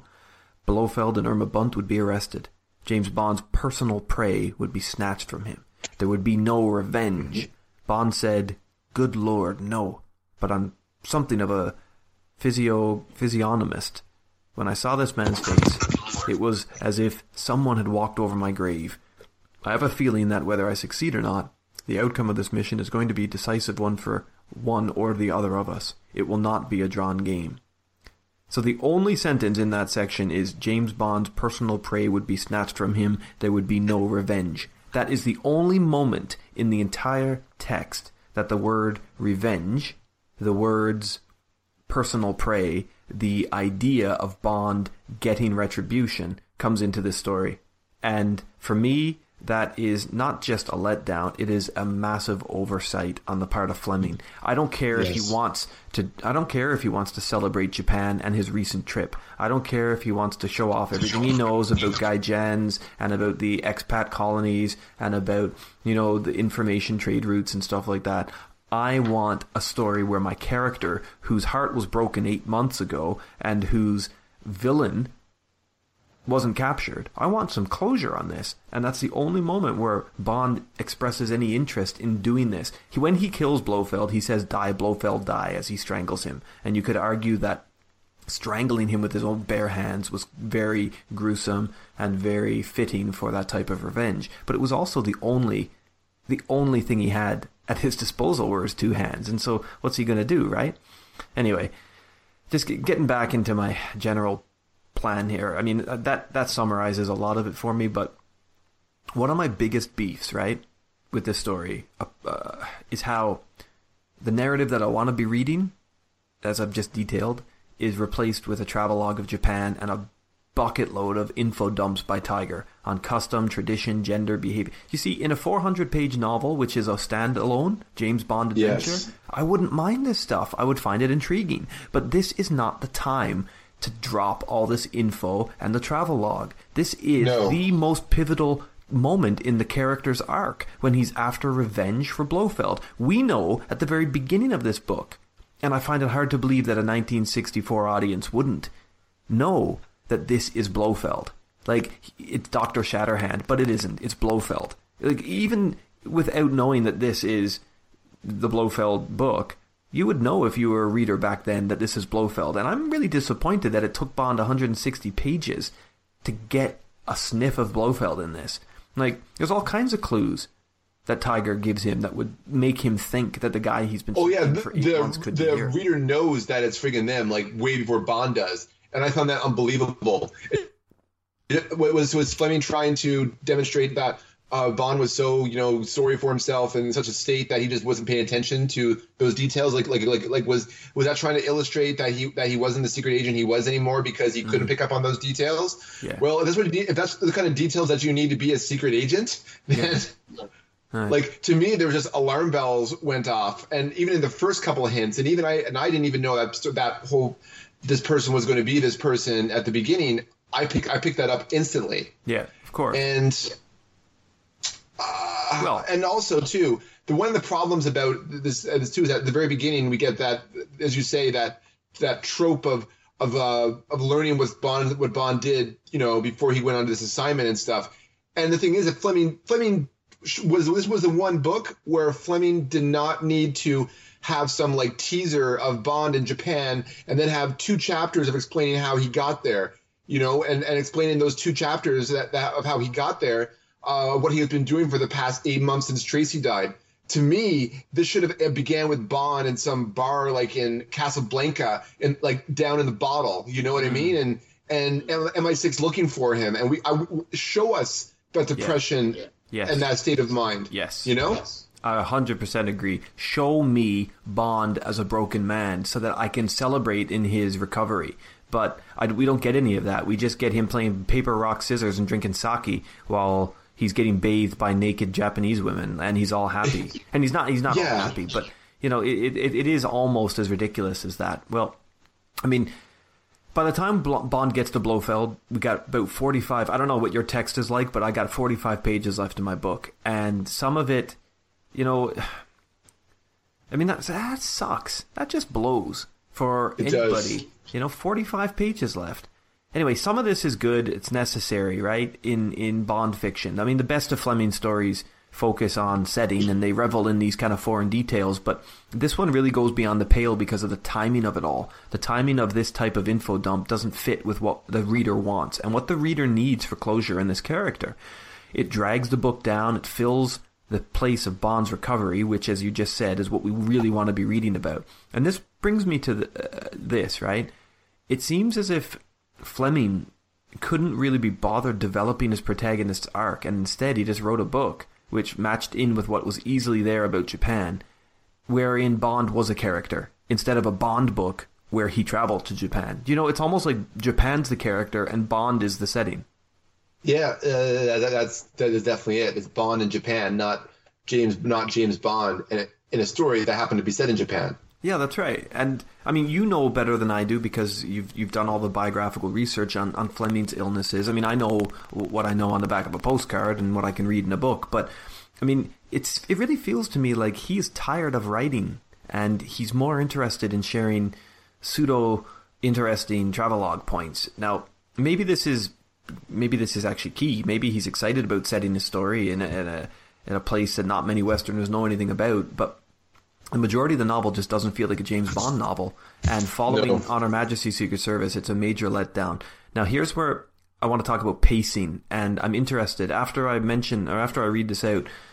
Uh, tell me what you think, okay? Because the pacing of the story, from my eyes, is greatly affected here. This is among the worst paced books in the entire series. The beginning is okay, I like it. The premise on intelligence and trading intelligence and Britain getting back up where America has kind of taken over, I like that stuff. The midsection is slow, it's distant, even if some of the stuff is interesting that Tiger, you know, But it's so superficial in terms of uh, the momentum. Yeah, exactly. And maybe part of this is coming as a condition of 2016 too, that Japanese characters that are so heavily developed in this story or the Japan culture. I mean, we know this stuff about Japan now. It's a more common knowledge than it was when Fleming was writing. So I'm, I'm trying Yes. to give I'm trying to give Fleming credit as I as I bash this narrative a bit because I'm aware that his readers wouldn't have wouldn't wouldn't really have known Japan the way a modern person in today's world would, and they would have swam more hungrily maybe through that foreign appeal, if I can call it that. But I just feel like he's trying way too hard here. Like I do appreciate and acknowledge the bias that we've got from today, but come on, man, to make 140 pages of this stuff, like there's 140 pages between when Bond leaves London and Bond first sniffs out that it's um, or, you know, he first makes his moves to establish his cover, and that really, that really drives off the rails the three R's. You know, the recovery, the revenge, and the reclamation that we want to see. Um, yeah, I don't want to repeat myself, but I, I will say this last point about pacing, right? Um, just consider everything that happens in the closing pages immediately following Blofeld's death, and I'm going to list it out because it's ridiculous to think that the last 45 pages include this.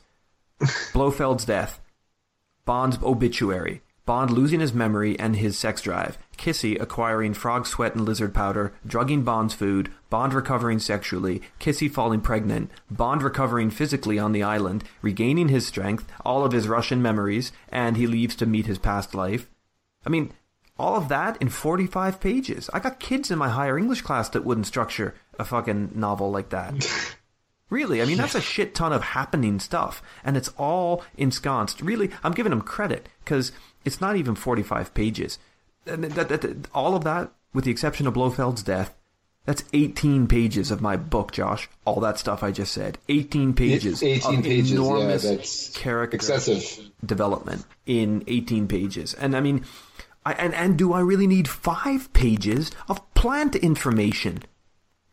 Like, Yeah. don't talk to me about all the poisonous plants and give me list after list oh, after Oh, list yeah. of all the shit I- that's I in honestly- Blofeld's garden. I stopped reading halfway through those, to be honest with you. Well, I didn't. I read it all, but detailing every species of foreign poison botanical that Sh- Shatterhand has brought into the country. Jesus, we don't need that kind of verisimilitude, do we? Not in a Bond novel, no. And he, it's very clear that he he's not really going for verisimilitude. I just want to read this to you. It's from the uh, You Only Live Twice uh, era, and this is him talking about the ending of the of the book of You Only Live Twice. My dear Michael, thank you very much for the um, for the heartwarming letter, which gave me immense pleasure, as I feared that you had you had all my jib at the at the amount of travelogue in the book. But I also privately feel that it makes a good change from the usual formula, and I'm glad that you feel the interest of the background made up for having to wait for the action so long. I was also doubtful about the 500 feet, and we can easily cut it down. He's referring to the 500 feet of Bond falling into the sea when he falls from the uh, the from the hot air balloon, from, the, helium balloon. Yeah. Yeah. Please ring me as soon as possible and discuss the ending because I have some doubt about it. Not the least of which is that I have no idea how to get him from Vladivostok back into his early life. If I have the energy and inventiveness to pursue his career further. Interesting. Yeah. That is really interesting stuff. And that's why that's such a great resource to have because, I mean, here we are talking about it and he's having doubts about what he's writing at the same time. He should have trusted his instincts. I think he should have, but I think he was wrong about the experimentation. It never works well with him. You should read the the letters and the, and the responses, like in this in the, in the Spy Who Loved Me uh, s- Section. He was very that. dismayed by the criticism that he got from that book. Very dismayed. Hmm. Uh, if you recall, he even decided to not have like one publishing house not Yeah. publish his book. He wanted a smaller one to publish his book. Well, you couldn't even access, you couldn't get a paperback copy of this book until after his death because he wanted The Spy Who Loved Me out, didn't he? Yeah, yeah Pan Books did not did not have the Spy Who Who Loved Me as part of their uh, collection. Anyway, uh, I'll just finish off here my narrative point. Um, and the, perfect metaphor hit me, and I don't know if you agree with. Well, it was perfect for me. I mean, it wasn't perfect for everybody. It was perfect for me, right? Okay. To reach a climax, right? We don't need all this kind of crap. That's basically what I've been saying. But I don't mind reading five pages of plant stuff if it's going to pay off somehow. But the only payoff I get with the plants is this dude who has a swollen face as he goes to commit suicide because obviously he touched one of them leaves. Like that's it. That's all they get. Oh, Like- exactly. It's not exactly Chekhov's gun, is it? No, it's not. And so, you know, in terms of Blofeld, in the narrative, I'm not talking about him as a character now. I'm talking about him in terms of narrative structure. This whole thing plays like a level from Mario Brothers for me. And let me explain what I mean from like the old NES. You remember the old 8 Oh boy, I'm Because- feeling it. I'm feeling it now. I'm liking where this is going. because uh, well, you know, or some other game where the boss appears at the end of the level, right? It's In the castle. Yeah, it's just formula. Well, I didn't. I didn't actually think even about the castle and the lava, but that's a perfect example. Um, I was just thinking about these games, these platform games, where you, you do something, all kinds of things, and then you just you just have to beat a boss at the end of it anyway. And so, formulaically, the boss needs to be battled. Blofeld in this book has about as much interest for me as Bowser does in Mario Brothers. He's some pain in the ass that just needs to be killed in order to move on. Because by the time I get to page 160, I'm I understand that this ain't a revenge story anymore. Regardless of what Bond said in that one little excerpt that I, I cited, this isn't about Bond and revenge, right? But uh, that that brings me to this. Like, okay, what's waiting for Bond after he does kill Blofeld? At least in the at least in the the video game, right? The princess is there, and you suspect, um, immaturely perhaps, that Mario and the princess are off shagging somewhere. But you know, all Bond gets after he kills Blofeld is amnesia, a head injury, knocking up a Japanese ex Hollywood actress, and like, there's nothing in it for him. Like his revenge doesn't even lead him to anything good. So it's almost like Fleming punishes his protagonist for managing to gain something. And this book ends even worse than the last one. At least Bond has his senses with him when his wife passes away. Anyway, Yeah, you summed I up pretty well there. I'd also add, you know, to your Mario allusion there that uh, think of the castle too, like geysers spurting up like from the bottom of the castle and and like an oubliette, like a trap door and stuff. Like what's Yeah. next? Like a swamp coming down and crushing them or something? Like yeah, I know this this book has given me a brand new way to read the Mario Brothers games. anyway, uh, last point. Okay, last point. Um, I, I've already mentioned how I think it's ridiculous that Bond doesn't sniff Blofeld out in any of this, but look, there are good scenes in this book, and there are some really fun moments, right? I mean, I didn't mention, but I really did enjoy, and we haven't mentioned this yet, but I think the sections about on, you know, debt and the system of repaying honor in Japan, I think that's really cool. Like, I think a modern ours and a then 1960s audience would have been really interested in that stuff because that Yes. that is cool writing, and it's it's done it's done um, respectfully. Like I like how Fleming talks about all of that, but these things ultimately for me are vignettes. They distract me from what I really want to see. Bond hardening again towards some purpose. Like I want to see Bond harden. These things just distract me from it. They take pleasure away from the story because I don't want to read about Japan. I want to read about getting rid of Blofeld and Bond's own demons. But we don't get to see any of Bond's own demons here. And mm-hmm. if this was a standalone James Bond story, I would put it there alongside Doctor No and give it a three and a half, maybe a three narrative because it would just be a standalone baddie at the end of the game, at the end of the boss level, as I said, right? But for because of the fact that this comes after On Her Majesty's Secret Service and it is meant to be the climax to and the solution of the Blofeld trilogy, um, this is a massive narrative letdown.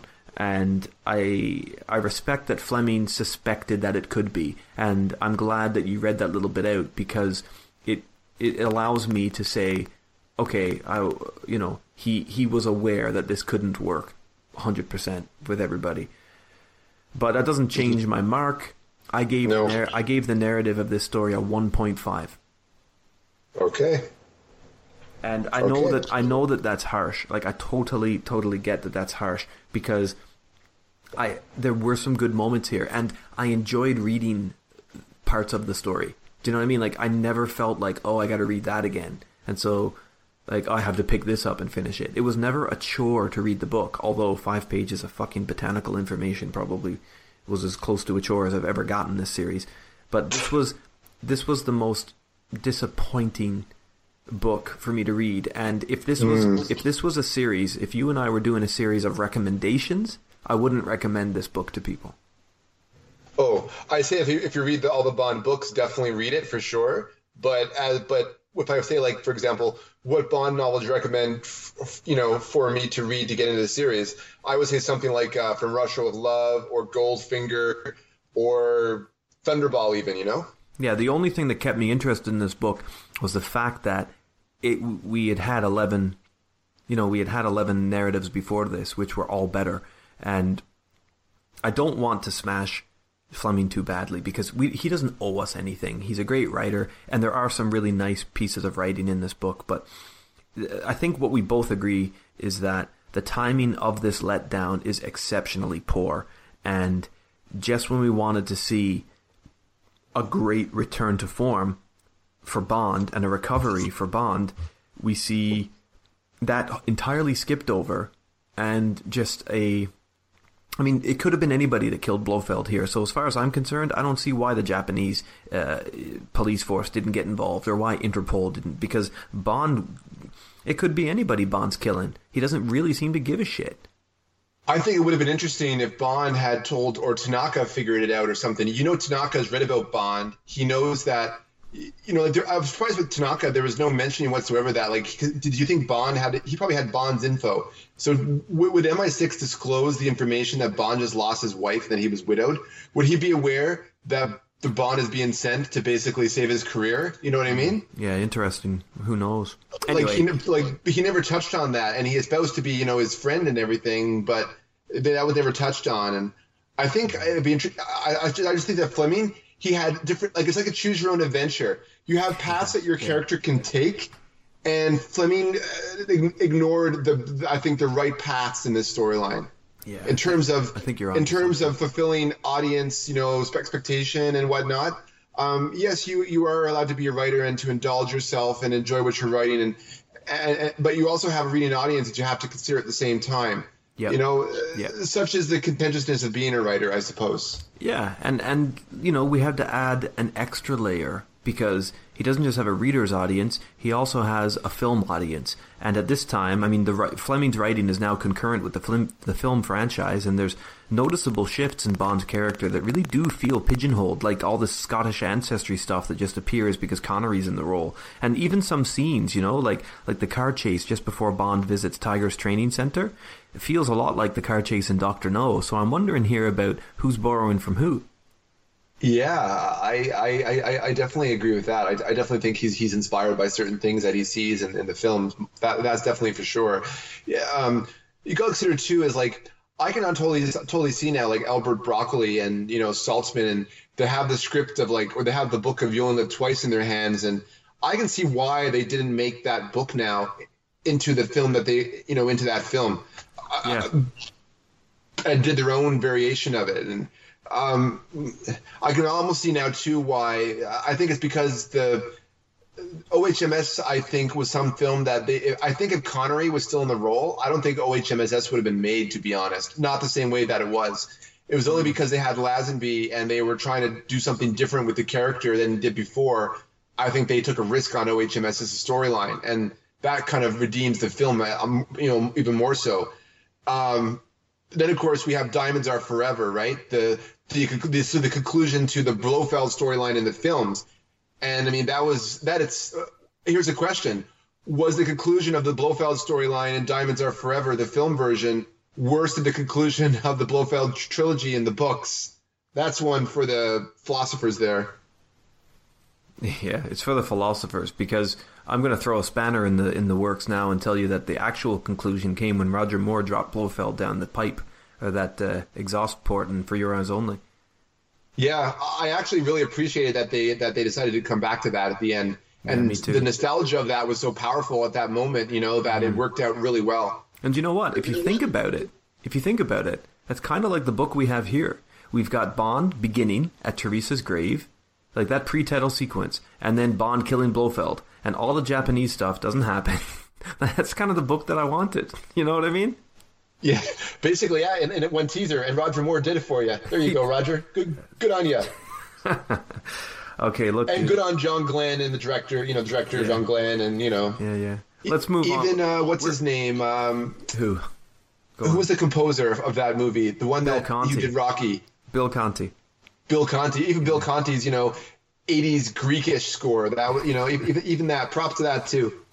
Well, look, we're going to talk about the films, and we're going to talk about the Yeah, we- I know. when when we get when we get to the end of this. Uh, but um, anyway, look, let's let's move on. Okay, we both didn't Yeah. like we both didn't like the narrative, and we both agree that there are pacing problems, and that there's not a lot to recommend there in terms of structure and Yeah. payoff. Let's get payoff. let's get to the girl. Let's get to Kissy Kissy Suzuki. Well, look, I'll be really, Ah. I'll be really quick. I'll be quick. So how about I go first, and then uh, and then you can take over, okay? Uh, Kissy Suzuki doesn't do very much for me. She she might be resourceful within the confines of her role and I guess her duty as like a fisher woman slash diver. Uh, her attraction to Bond is coy, but really, apart from Fleming's infatuation with her pubes, her butt, and her perky breasts, there's absolutely well, there's not very much to her. She's attractive. And her black cat. Don't forget her black cat. her black cat, yeah.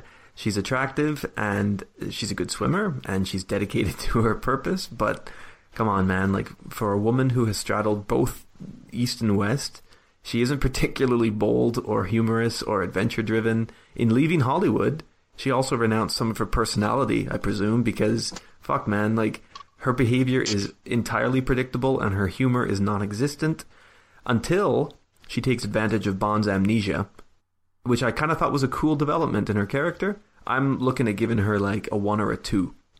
I thought that it was a pretty capitalist move on her part, a very entrepreneurial sort of ambition to do that, to secure the love that she wants when she sees that he's weak. Like I quite like that. It's very, it's very interesting, and so that that brought her up in my appeal a bit.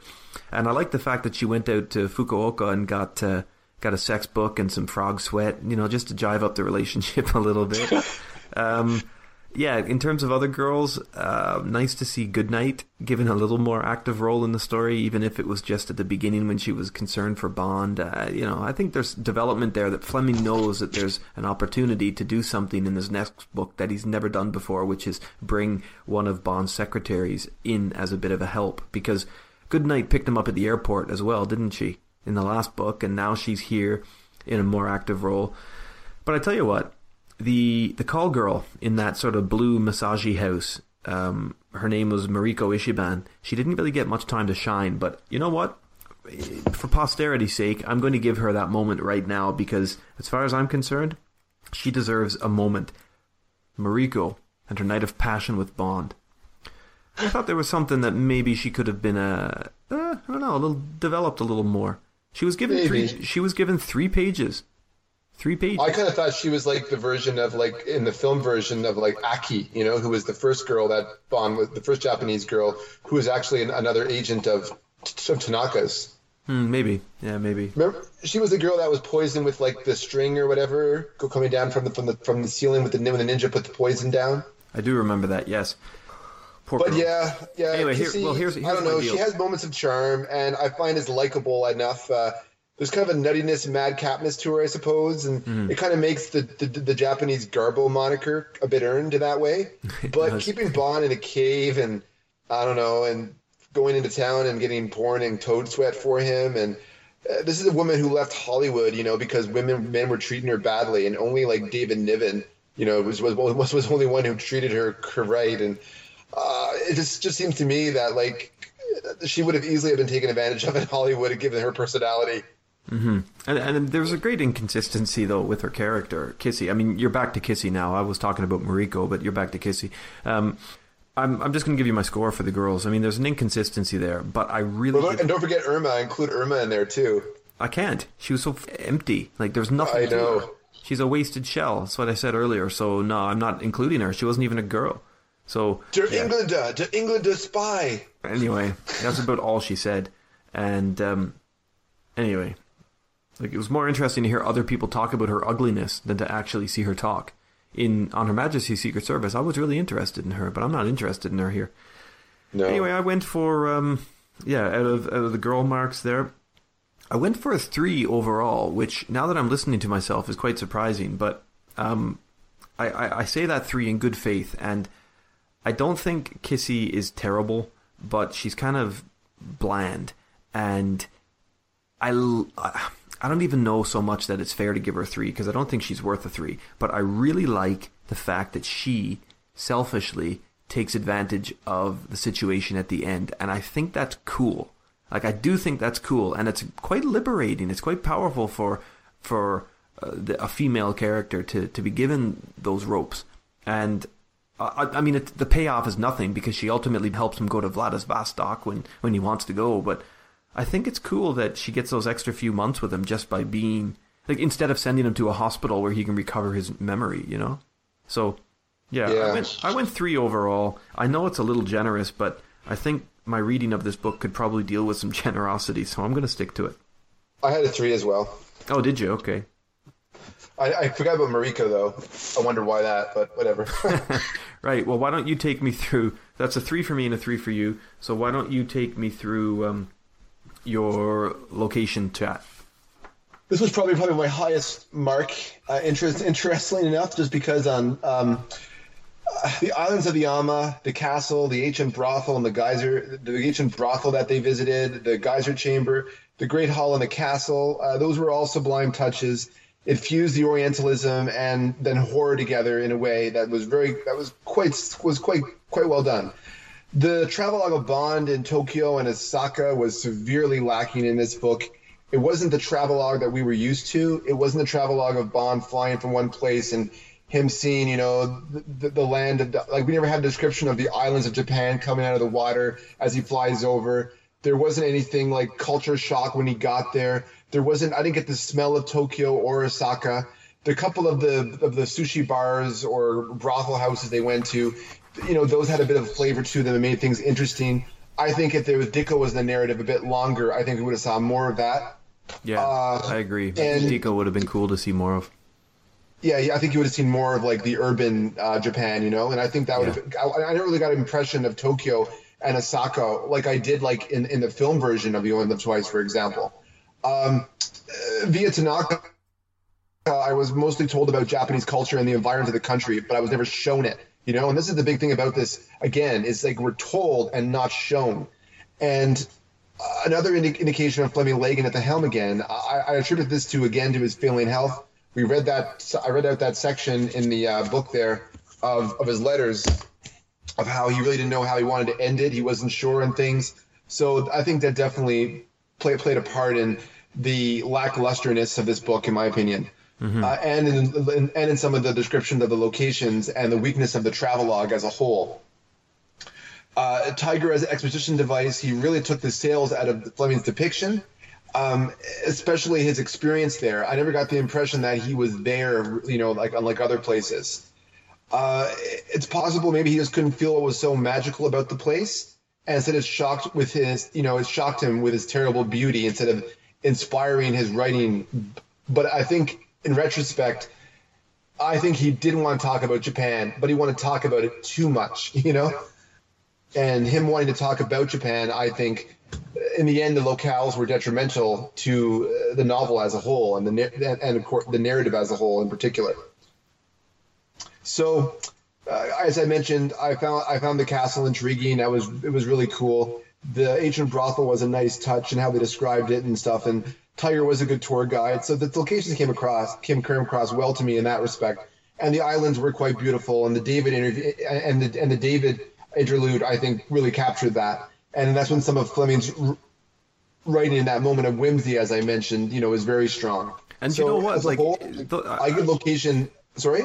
No, I just want to interject there because what you're saying is right, and it's those moments of whimsy that that's where he feels like he's enjoying himself writing, and it's not surprising to think that you know this is the same guy who would, in a very different, under a different hat, write Chitty Chitty Bang Bang. I mean, he has that playfulness about his writing, but he, he doesn't seem to go there very often with this one. It's like he's he's very conscious of his readership and he's very conscious of, or sorry, not of his readership, but of like the film Bond. And um, I wonder how much that screwed with his brain, Josh. The fact that he's dealing with a character right now that nobody that's watching the films has even seen yet. I wonder how much of that has played into this. Like mm, in terms of really Blofeld, he's dealing with a villain that nobody would understand. You know what I mean? Yes. That that no that is that is that is that is definitely it. I think the I think the the ambiguity of Blofeld as a character in itself speaks to that, and I, I uh, just as a whole, I just think that it's I don't know. I, I've, really had a, a difficulty scoring this particular section here but you, I really did you, like. I did like. I did really like a lot of the visuals that he presented in the novel, but I also hate how he did the travelogue in this particular book. Um, because he, instead of doing a travelogue that we were used to, he did a regular travelogue in this book, like Guide to Japan by Tiger by Tiger Tanaka. You know. so I give it my highest mark, even still, three point five. 3.5 yeah well 3.5 is exactly what i gave it as well for location um, and I feel like what I've done here in giving it a 3.5, I, I've kind of picked out things that I really liked and things that you know bothered me a bit. But I, I went back to the beginning. Like um, I liked the way Bond's introduction is set in that rose garden at Regent's Park. I like the idea of him looking up at his building and feeling like, okay, he has to go back to work, but he stretches his lunch hour because his lunch hour doesn't really mean anything. His work doesn't really mean anything. Like, I like the way the setting and its sort of contemplative environment, you know, of a garden and all that mm-hmm. stuff. I like. I forgot, like, about, the gar- I forgot about the garden. Yeah. Yeah, I like how that sort of gives. So suppose against the Garden of Death at the end. Oh, that's true. It does. It's a good contrast. I didn't pick up on that. Yeah, the Garden of Death versus the garden that he was in at the beginning of the story. That's a good shout. There's a lot of like. Uh, well, I suppose that would be a touch towards giving a uh, you know a nod to the narrative that there's some structure in there somewhere. Um, Japanese interiors are nice. Um, I think they're lovely in a lot of them. I really like the geisha houses. We get a feel for them, um, and some of the bars are good. The drinking spots that Tanaka and Dickinson take them, uh, Dikko take them on are, are good, but um, there's no depth or there's no texture to these. Um, they're just kind of physical descriptions that tell us what they look like. There's none of the inter- none of the really none of the interiors apart from two that I can think of are, are, particularly charmingly detailed, right? There are nicer descriptions of locations elsewhere that transport the reader. These are just kind of interesting from a foreign point of view, but they're not really well rendered for me. That, that is a great assessment, Scott. I, I'm, I'm, I concur with you absolutely on um, that. And I think that that also has to do with the fact that Fleming is not at the top of his game, and I think, you know, we've got to speak to the white elephant in the room that the great writer might, you know, not the great writer, but the, you know, Fleming is past his best. I think we have to acknowledge that that's a possibility here. We have whether it's by his own competence or his just his alien health, you know, that mm-hmm. doesn't really matter in the end. You know, it's the it's the an objective an objective, you know, look at things. It's yeah. you can't deny, you know, that conclusion. No, and you can't deny it in any of us. And so it's not a criticism like he failed somehow as a human being. I mean, Every, you know, we're we're all going to get to that point where we're past our best at some, you know, some venture. But he may, might be here. I mean, we haven't read The Man with the Golden Gun, and we haven't read the other story of uh, the other collection of short stories, but we're getting there. And yeah, I just think that he's he's not at the top of his game in, in terms of rendering these locations. There's so much info dump in the novel that even the yeah. environments don't seem to matter to Fleming. Like it's like info matters more. Um, I did and consider too. Sorry. This is the last novel that was published while he was alive. Yeah, that's right. Um, Tanaka's Underground Station, though, is really cool. Uh, I like the sort of Asian folkways cover. I like that it's followed by this tape recorded construction sound, and I love the descriptions of the Nightingale floor. I didn't really mm. understand. I didn't know anything about that. Like I found that was really cool. Um, yeah. If you think about the underground station, that might have been borrowed by Skyfall. Yeah, absolutely. You know, but also in, in film the film version too. Of course, the subway actually works though in the film version. It does. Yes, you're quite right. It does. I'm gonna have to watch that again. I think maybe this week. It was. It's never one of my favorite Bond films because I think, like Fleming here, Connery is past his best, and he doesn't really care much either about the role at that stage.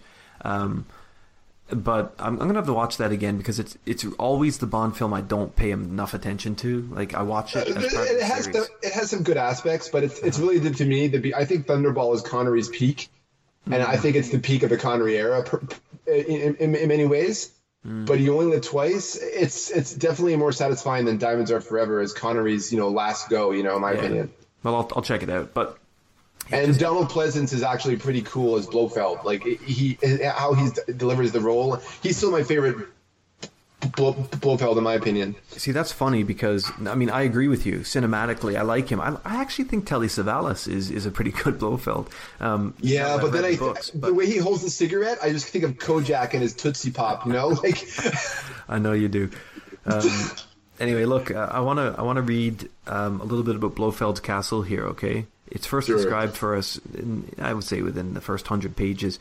Um, we get a little bit more detail later, but as as we've already established, it is straight out of Stoker's Dracula. It's re- it, it's more a castle of defense, though. Do you notice that? It's not really a domestic place. Blofeld brings in an army of decorators, as Fleming writes, but mm-hmm. I mean, we we sense that it's really more defense oriented than a home. Well, it is. It is. It is on Kyushu, the southern island, and it's you know near the Ama Islands and whatnot. You know, and it's uh, the Mongol. Like I think the, the, the Japanese. You know, they would have been at war with the Mongols, with the mm-hmm. the Chinese over the centuries, the Russians. Mm-hmm. So it definitely the place the, the placement of the castle is in a, in a very strategic place for obvious reasons. Yeah. Well, this is this is how it's described. The castle was in an extremely remote corner of the coast, not far from Fukuoka and the principal prefecture of the island, and in ancient times it had been one of a line of castles facing the Tsushima Straits, the scene of the famous defeat of the Russian navy. These mm. castles were originally designed to repel attacks from the Korean mainland. Most of them had fallen into disrepair, but the one chosen by the doctor was a giant edifice yeah. that had been occupied by the last war until the last war by a rich and eccentric family of textile millionaires, and its monumental surrounding wall was just what the doctor required for the privacy of his undertaking. An army of builders and decorators moved in. Meanwhile, plants ordered from the doctor began arriving from all over the world, and with a blanket customs clearance from the Ministry of Agriculture, they were planted in appropriate soils and settings. Now, I'm just going to skip ahead for a minute and read you the conclusion of that, which comes about 70 or 80 pages later. Um, oops. Skipped ahead too far. Here we go. From the top of the wall there appeared to be a ten foot drop into the park, heavily treed and shrubbed between winding streams and a broad lake, with a small island at its centre. Steam appeared to be rising from the lake, and there were occasional wisps of it among the shrubbery. At the back of the property stood the castle, protected from the low-lying countryside by a comparatively modest wall. It would be over this wall that the suicides gained access. The castle itself was a giant five-storied affair in the Japanese tradition with swooping winged roofs of glazed tile. Dolphin-shaped finials decorated the topmost story, and there was a profusion of other decorative devices. Small balconies, isolated turrets, and gazebos so that the whole black-painted edifice, edged here and there with what Tiger said was gold paint, gave the impression of a brilliant attempt to make a, st- a stage setting for Dracula. there you go. Interesting. Yeah. Anyway, because you think of the, uh, you think of the visuals, you know, like in the Lugosa in the Lugosi Dracula films of Castle Dracula, or even even better would, would be the um, the castle in Coppola's Bram Stoker's Dracula. You know, like it's on that cliff, right? It's on that cliff, and down below is the gorge with the river and all of that, right? It's that Yeah, kind of sublime entirely. gothic imagery. And in almost the same way, because, I mean, if we were to fault, and I don't want to fault it because it's a wonderful classic of literature, but if we were to find a fault, if I was to find a fault in Stoker's Dracula, I would say something very similar. That the location um, kind of. Like, okay.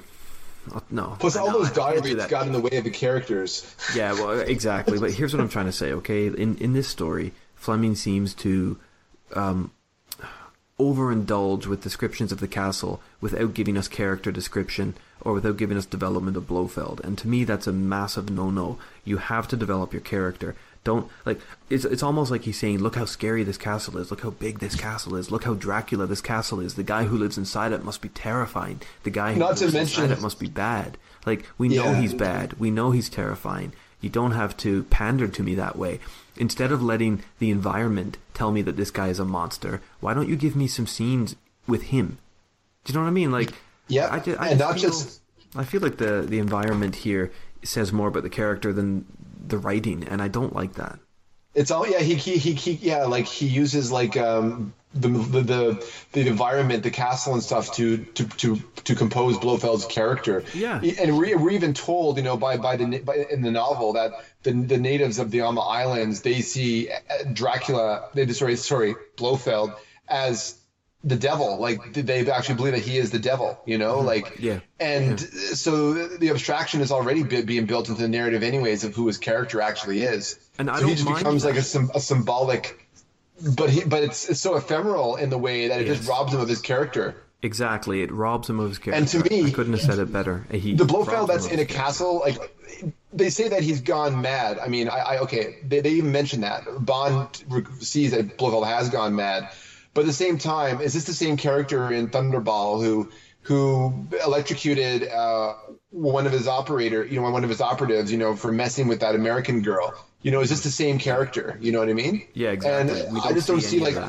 I, I don't I, I believe that he could go from altruistic uh, intentions uh, ultimately to megaloman- uh, megalomania and even in this case here in the book he does mention to bond that no one sees the world the way that I do you know like how the world should be run. And he sees all the acts that he does that he that he does that as necessary acts to change the world in a positive direction. And he hmm. sees himself that way. And that was one of the few moments in this in the, narr- in the narrative to me that Blofeld showed his true colors of the character I originally saw, but I never got to feel his development throughout the trilogy at all, in my, in my opinion. Josh, it was the only moment. That's why it stood out for you because it was the only moment in the story where we got to see the characters. Like we got to see any character development. Everything else is exactly as you've said. You know his setting. And look, if if I was teaching this book, right? If I was trying to do a, proper analysis of this book for the sake of writing essays and preparing for exams, I would be milking the setting here. I would be telling the kids, look, this is Fleming using the setting to characterize Blofeld. But as you and I, who have read 11 of these books, we don't want to see something as pastiche as that. Like, we want to No. see Blofeld scenes. We want to see the major, massive villain that killed Bond's wife in action. We don't want to read about a castle. Like, the, yeah, I appreciate that the setting of the castle is meant to make him a monster. I mean, Jesus, I don't need it any more obvious for me than this. But that's not what I want in this story. I want confrontations. I want scenes where, like in On Her Majesty's Secret Service, the two of these characters are really getting into each other. They're really sizing each other up. They're, Bond is regaining his strength. We don't get any of that. It's just, it's just, you know, finish the level by killing Bowser. Yeah. Like that's all it is. It's really telling now that like the Oberhauser slash Blofeld of Spectre and the overlooming villain of the, all the Bond of all the Craig Bond films actually has more development than Fleming's original creation. Well, yeah. I mean, you might have something there. I, I wouldn't have wanted to agree with that before we reached this book. I know, I I know, spine on it, but I think the, you're right. the, the, the revelation, you know, like I can kind of see why the writers went in the direction that they did with this character now. Mm-hmm. Because Anyway. there wasn't really much to, to pull from. Uh, f- f- you know, like if, if, can you imagine like from the modern Bond films would just not work at all. No, you're absolutely right. It wouldn't. No. It wouldn't. But I do think an adaptation of this particular text could work as a follow up to Spectre. I don't disagree with you there. Yeah. Moving on to the location, um, as I said, I was 3.5. I think you were. It's the same, 3.5. Same. So we're, we're ready to move on to equipment and close it up.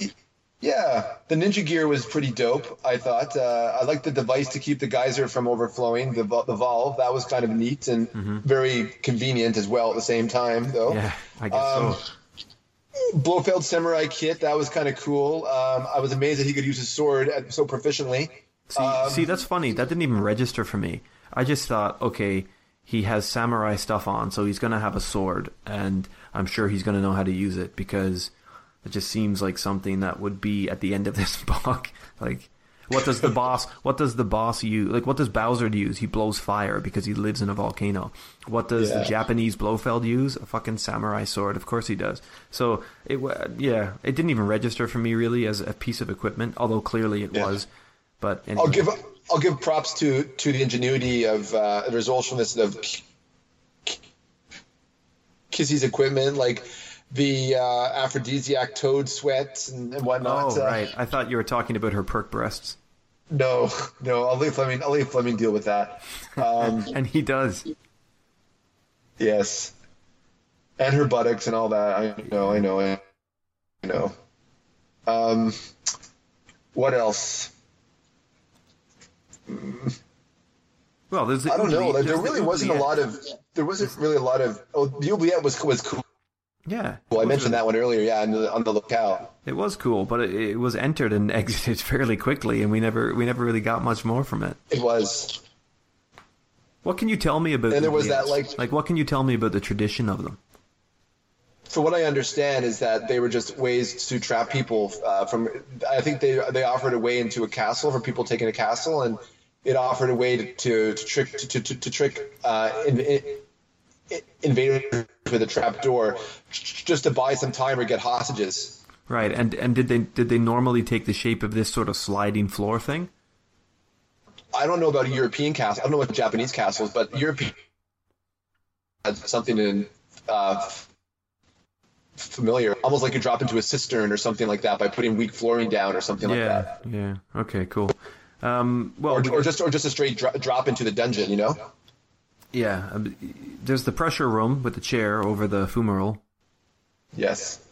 and there's the Piranha Lake, which was kind of fun, but really it was just there for intimidation factor because Bond was never bothered by it. They still feel more like environs than and locales more so than equipment. Me. Well, they do, but I guess the reason honest, I'm, call- I'm calling them out as equipment because they were equipment because there's so little equipment in this friggin' story that it's the stuff that that Blofeld, I I know stuff he accessorizes his home with.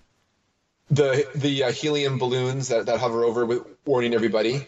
Yeah, I mean that's that. Okay, that's true. Bond uses that quite effectively, even though it gets shot and drops him 500 feet into the ocean. yeah. But it can't be 500 feet. Like that's ridiculous height. Yeah, I think Fleming said he was going to that, I believe, or change that amount. Yeah, Or no, he was going to reduce it to 500 feet or something like that. I don't know. I don't know. With, I don't with, even care anymore. with, with equipment, I'm just at 2.5, to be honest. It's a pretty low tech adventure. It, it was a very low tech adventure. Um, I went for three because I liked seeing some of the stuff, and I felt as though, although it didn't have a great narrative point, I thought it was at the very least something good that came out of that came out of Fleming's chat about Japan is that we got to see the Ninja Kit stuff, but it was ultimately it came to nothing. Like I'm being generous here because although we saw the ninja kit and Bond gets dressed up in it, we don't really get a lot of focus on it. And it seems to me like the discipline or the physicality of becoming and then I guess remaining a ninja is really more important than the kit itself. And when Bond is in the suit, he's able to climb the wall of the castle, not because of the suit, but do you notice this? Because of the footholds in the stone. So he basically could have done that in his own trousers. So I mean, Oh. what what we get is just this kind of impressive semi-waterproof black suit, which I guess is kind of cool, but it's, it's no need for Bond to be in it. I I know, and then of course he uses the ninja suit, and then we're there for him spending like two days in a in a in a, in a, in a, in a garden shed. You know, like it's just yeah, I know. Next to the rakes, and then he hides under bags. like it's it's very strange. It's, mo- it's it's funny where like there's moments of great verisimilitude in the storyline, and then all of a sudden it gets. Then we're kind of you know we're in Bowser's castle, you know, like it's just. It's very weird, yeah. And the interior of the castle, getting back to the locales, and I don't mean to do this, but I think because the, the castle itself is so standout, it is almost a piece of equipment for Blofeld because he's got the gardens attached to it. And the interiors aren't even described. Like, you get a couple of chandelier references and a couple of blue cloth or red cloth things, but there's nothing. They're just big empty rooms. Like, there's, there's nothing really charming about them or, or, or menacing No. or horrific. Um, the last thing I would say about the equipment is the uh, the poison plants. I mean, they don't even come into it. Like for all the preamble and the five pages I was meant to read, I get one Japanese guy with a swollen face before he falls into the pit. Like that's that's all I get. And Yeah. That to me is absolutely no payoff, which is really metaphor for the entire story. Yeah, the only the, the only one who gets a payoff at the end is is Bond with that uh, with that Japanese porn and uh, and Toad Sweat Oh, he gets a bit of payoff with that, but I don't know. and, like- and and and Kissy too. Well, he leaves something behind, anyways. He does, and and God, like, what's that about? Like, knowing that Fleming dies later this year, and knowing that okay, fine, the Man with the Golden Gun is in production, but I mean, Fleming just drops that. That oh yeah, Bond's, Yeah. Got a, Bond's got a baby that's somewhere here. Like she's obviously going to have the child, and that's going to that that's going to allow perhaps for like all kinds of interesting spin-offs if you think about it. It, it's it's interesting that like you know I'm surprised you know in many ways that it hasn't been acknowledged. It's, I guess Fleming was maybe just acknowledging the fact that you know what this guy's been around with a lot of women, and maybe he's just just kind of catering to the people expecting the realism of that somewhere out there. Bond has bastards, you know. Yeah, you could be right. Yeah, it's like he needs to just call it out. Like, okay, at a time before, and you know, Bond wouldn't be using protection, and um, this is just him. Yeah, and let's face it, Kissy of all the Bond girls would probably want to have that baby because it would be her way of keeping him to her. Yes, absolutely. Anyway, yeah, I went to three, and I felt it was a little generous. You went two point five, did you? Yeah. Right. Well, I'm just going to tabulate the scores here, buddy. Do you, do you want to um, you want to say anything about for your um, for your eyes only? You only live twice. Just as I'm doing this, closing. I was I was so pumped about reading this book that in a way that I kind of wanted to make you know how like everyone says YOLO now like you only live once it's like a meme you know Yeah. and I, I thought maybe because this book would, would have been so great a payoff to the last book that you know we call it YOLT or something you know or think of something a new philosophy you know that Bond adopts you only live twice based on that like Basho esque haiku that he develops Which is And- cool. I do like that.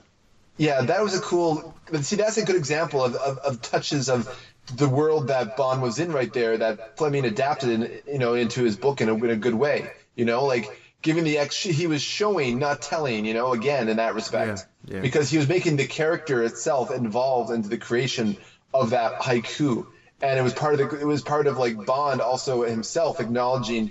You know that in a way, this is a second chance at life. You know, like that was that was going into his psyche, and that there was there was it was there was I think there was uh, it was profound in, in, in that way. But but as a whole, um, just just just to go back, I wanted us to say you know, uh, Yolts would would be the new buzzword, you know, but now I'm just want to move on, uh, uh, move on from there. Okay, that's Yeah. fine. Listen, Just leave the disappointment of you only live twice behind. Well, we're going to, and I have to say, you and I both gave this book a 14. Our scores were different, but we both came to the same number, 14 out of 25. Eek.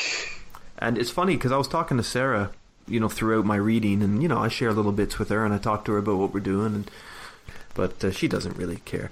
anyway, I was um, I was just telling her that you know, Nice I'm, to say so. I'm enjoying parts of this book, but I think it's going to end up being a poor score, and and it was, and I think ultimately my comments on narrative are what sum it all up for me. It's just so bad pacing, and it's so much of a letdown and a disappointment in terms of where we were not just eight months ago in Bond's life, at least eight months ago, and what like so many different things could have happened here that would have been better.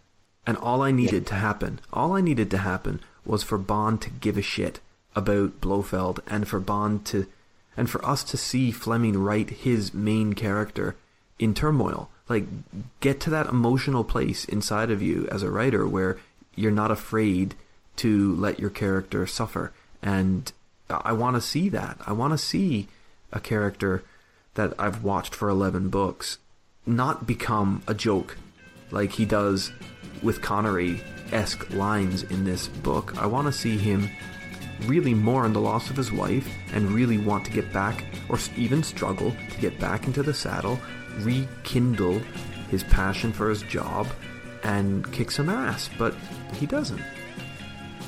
Yep, that's. you couldn't put it. I couldn't put it better myself, man.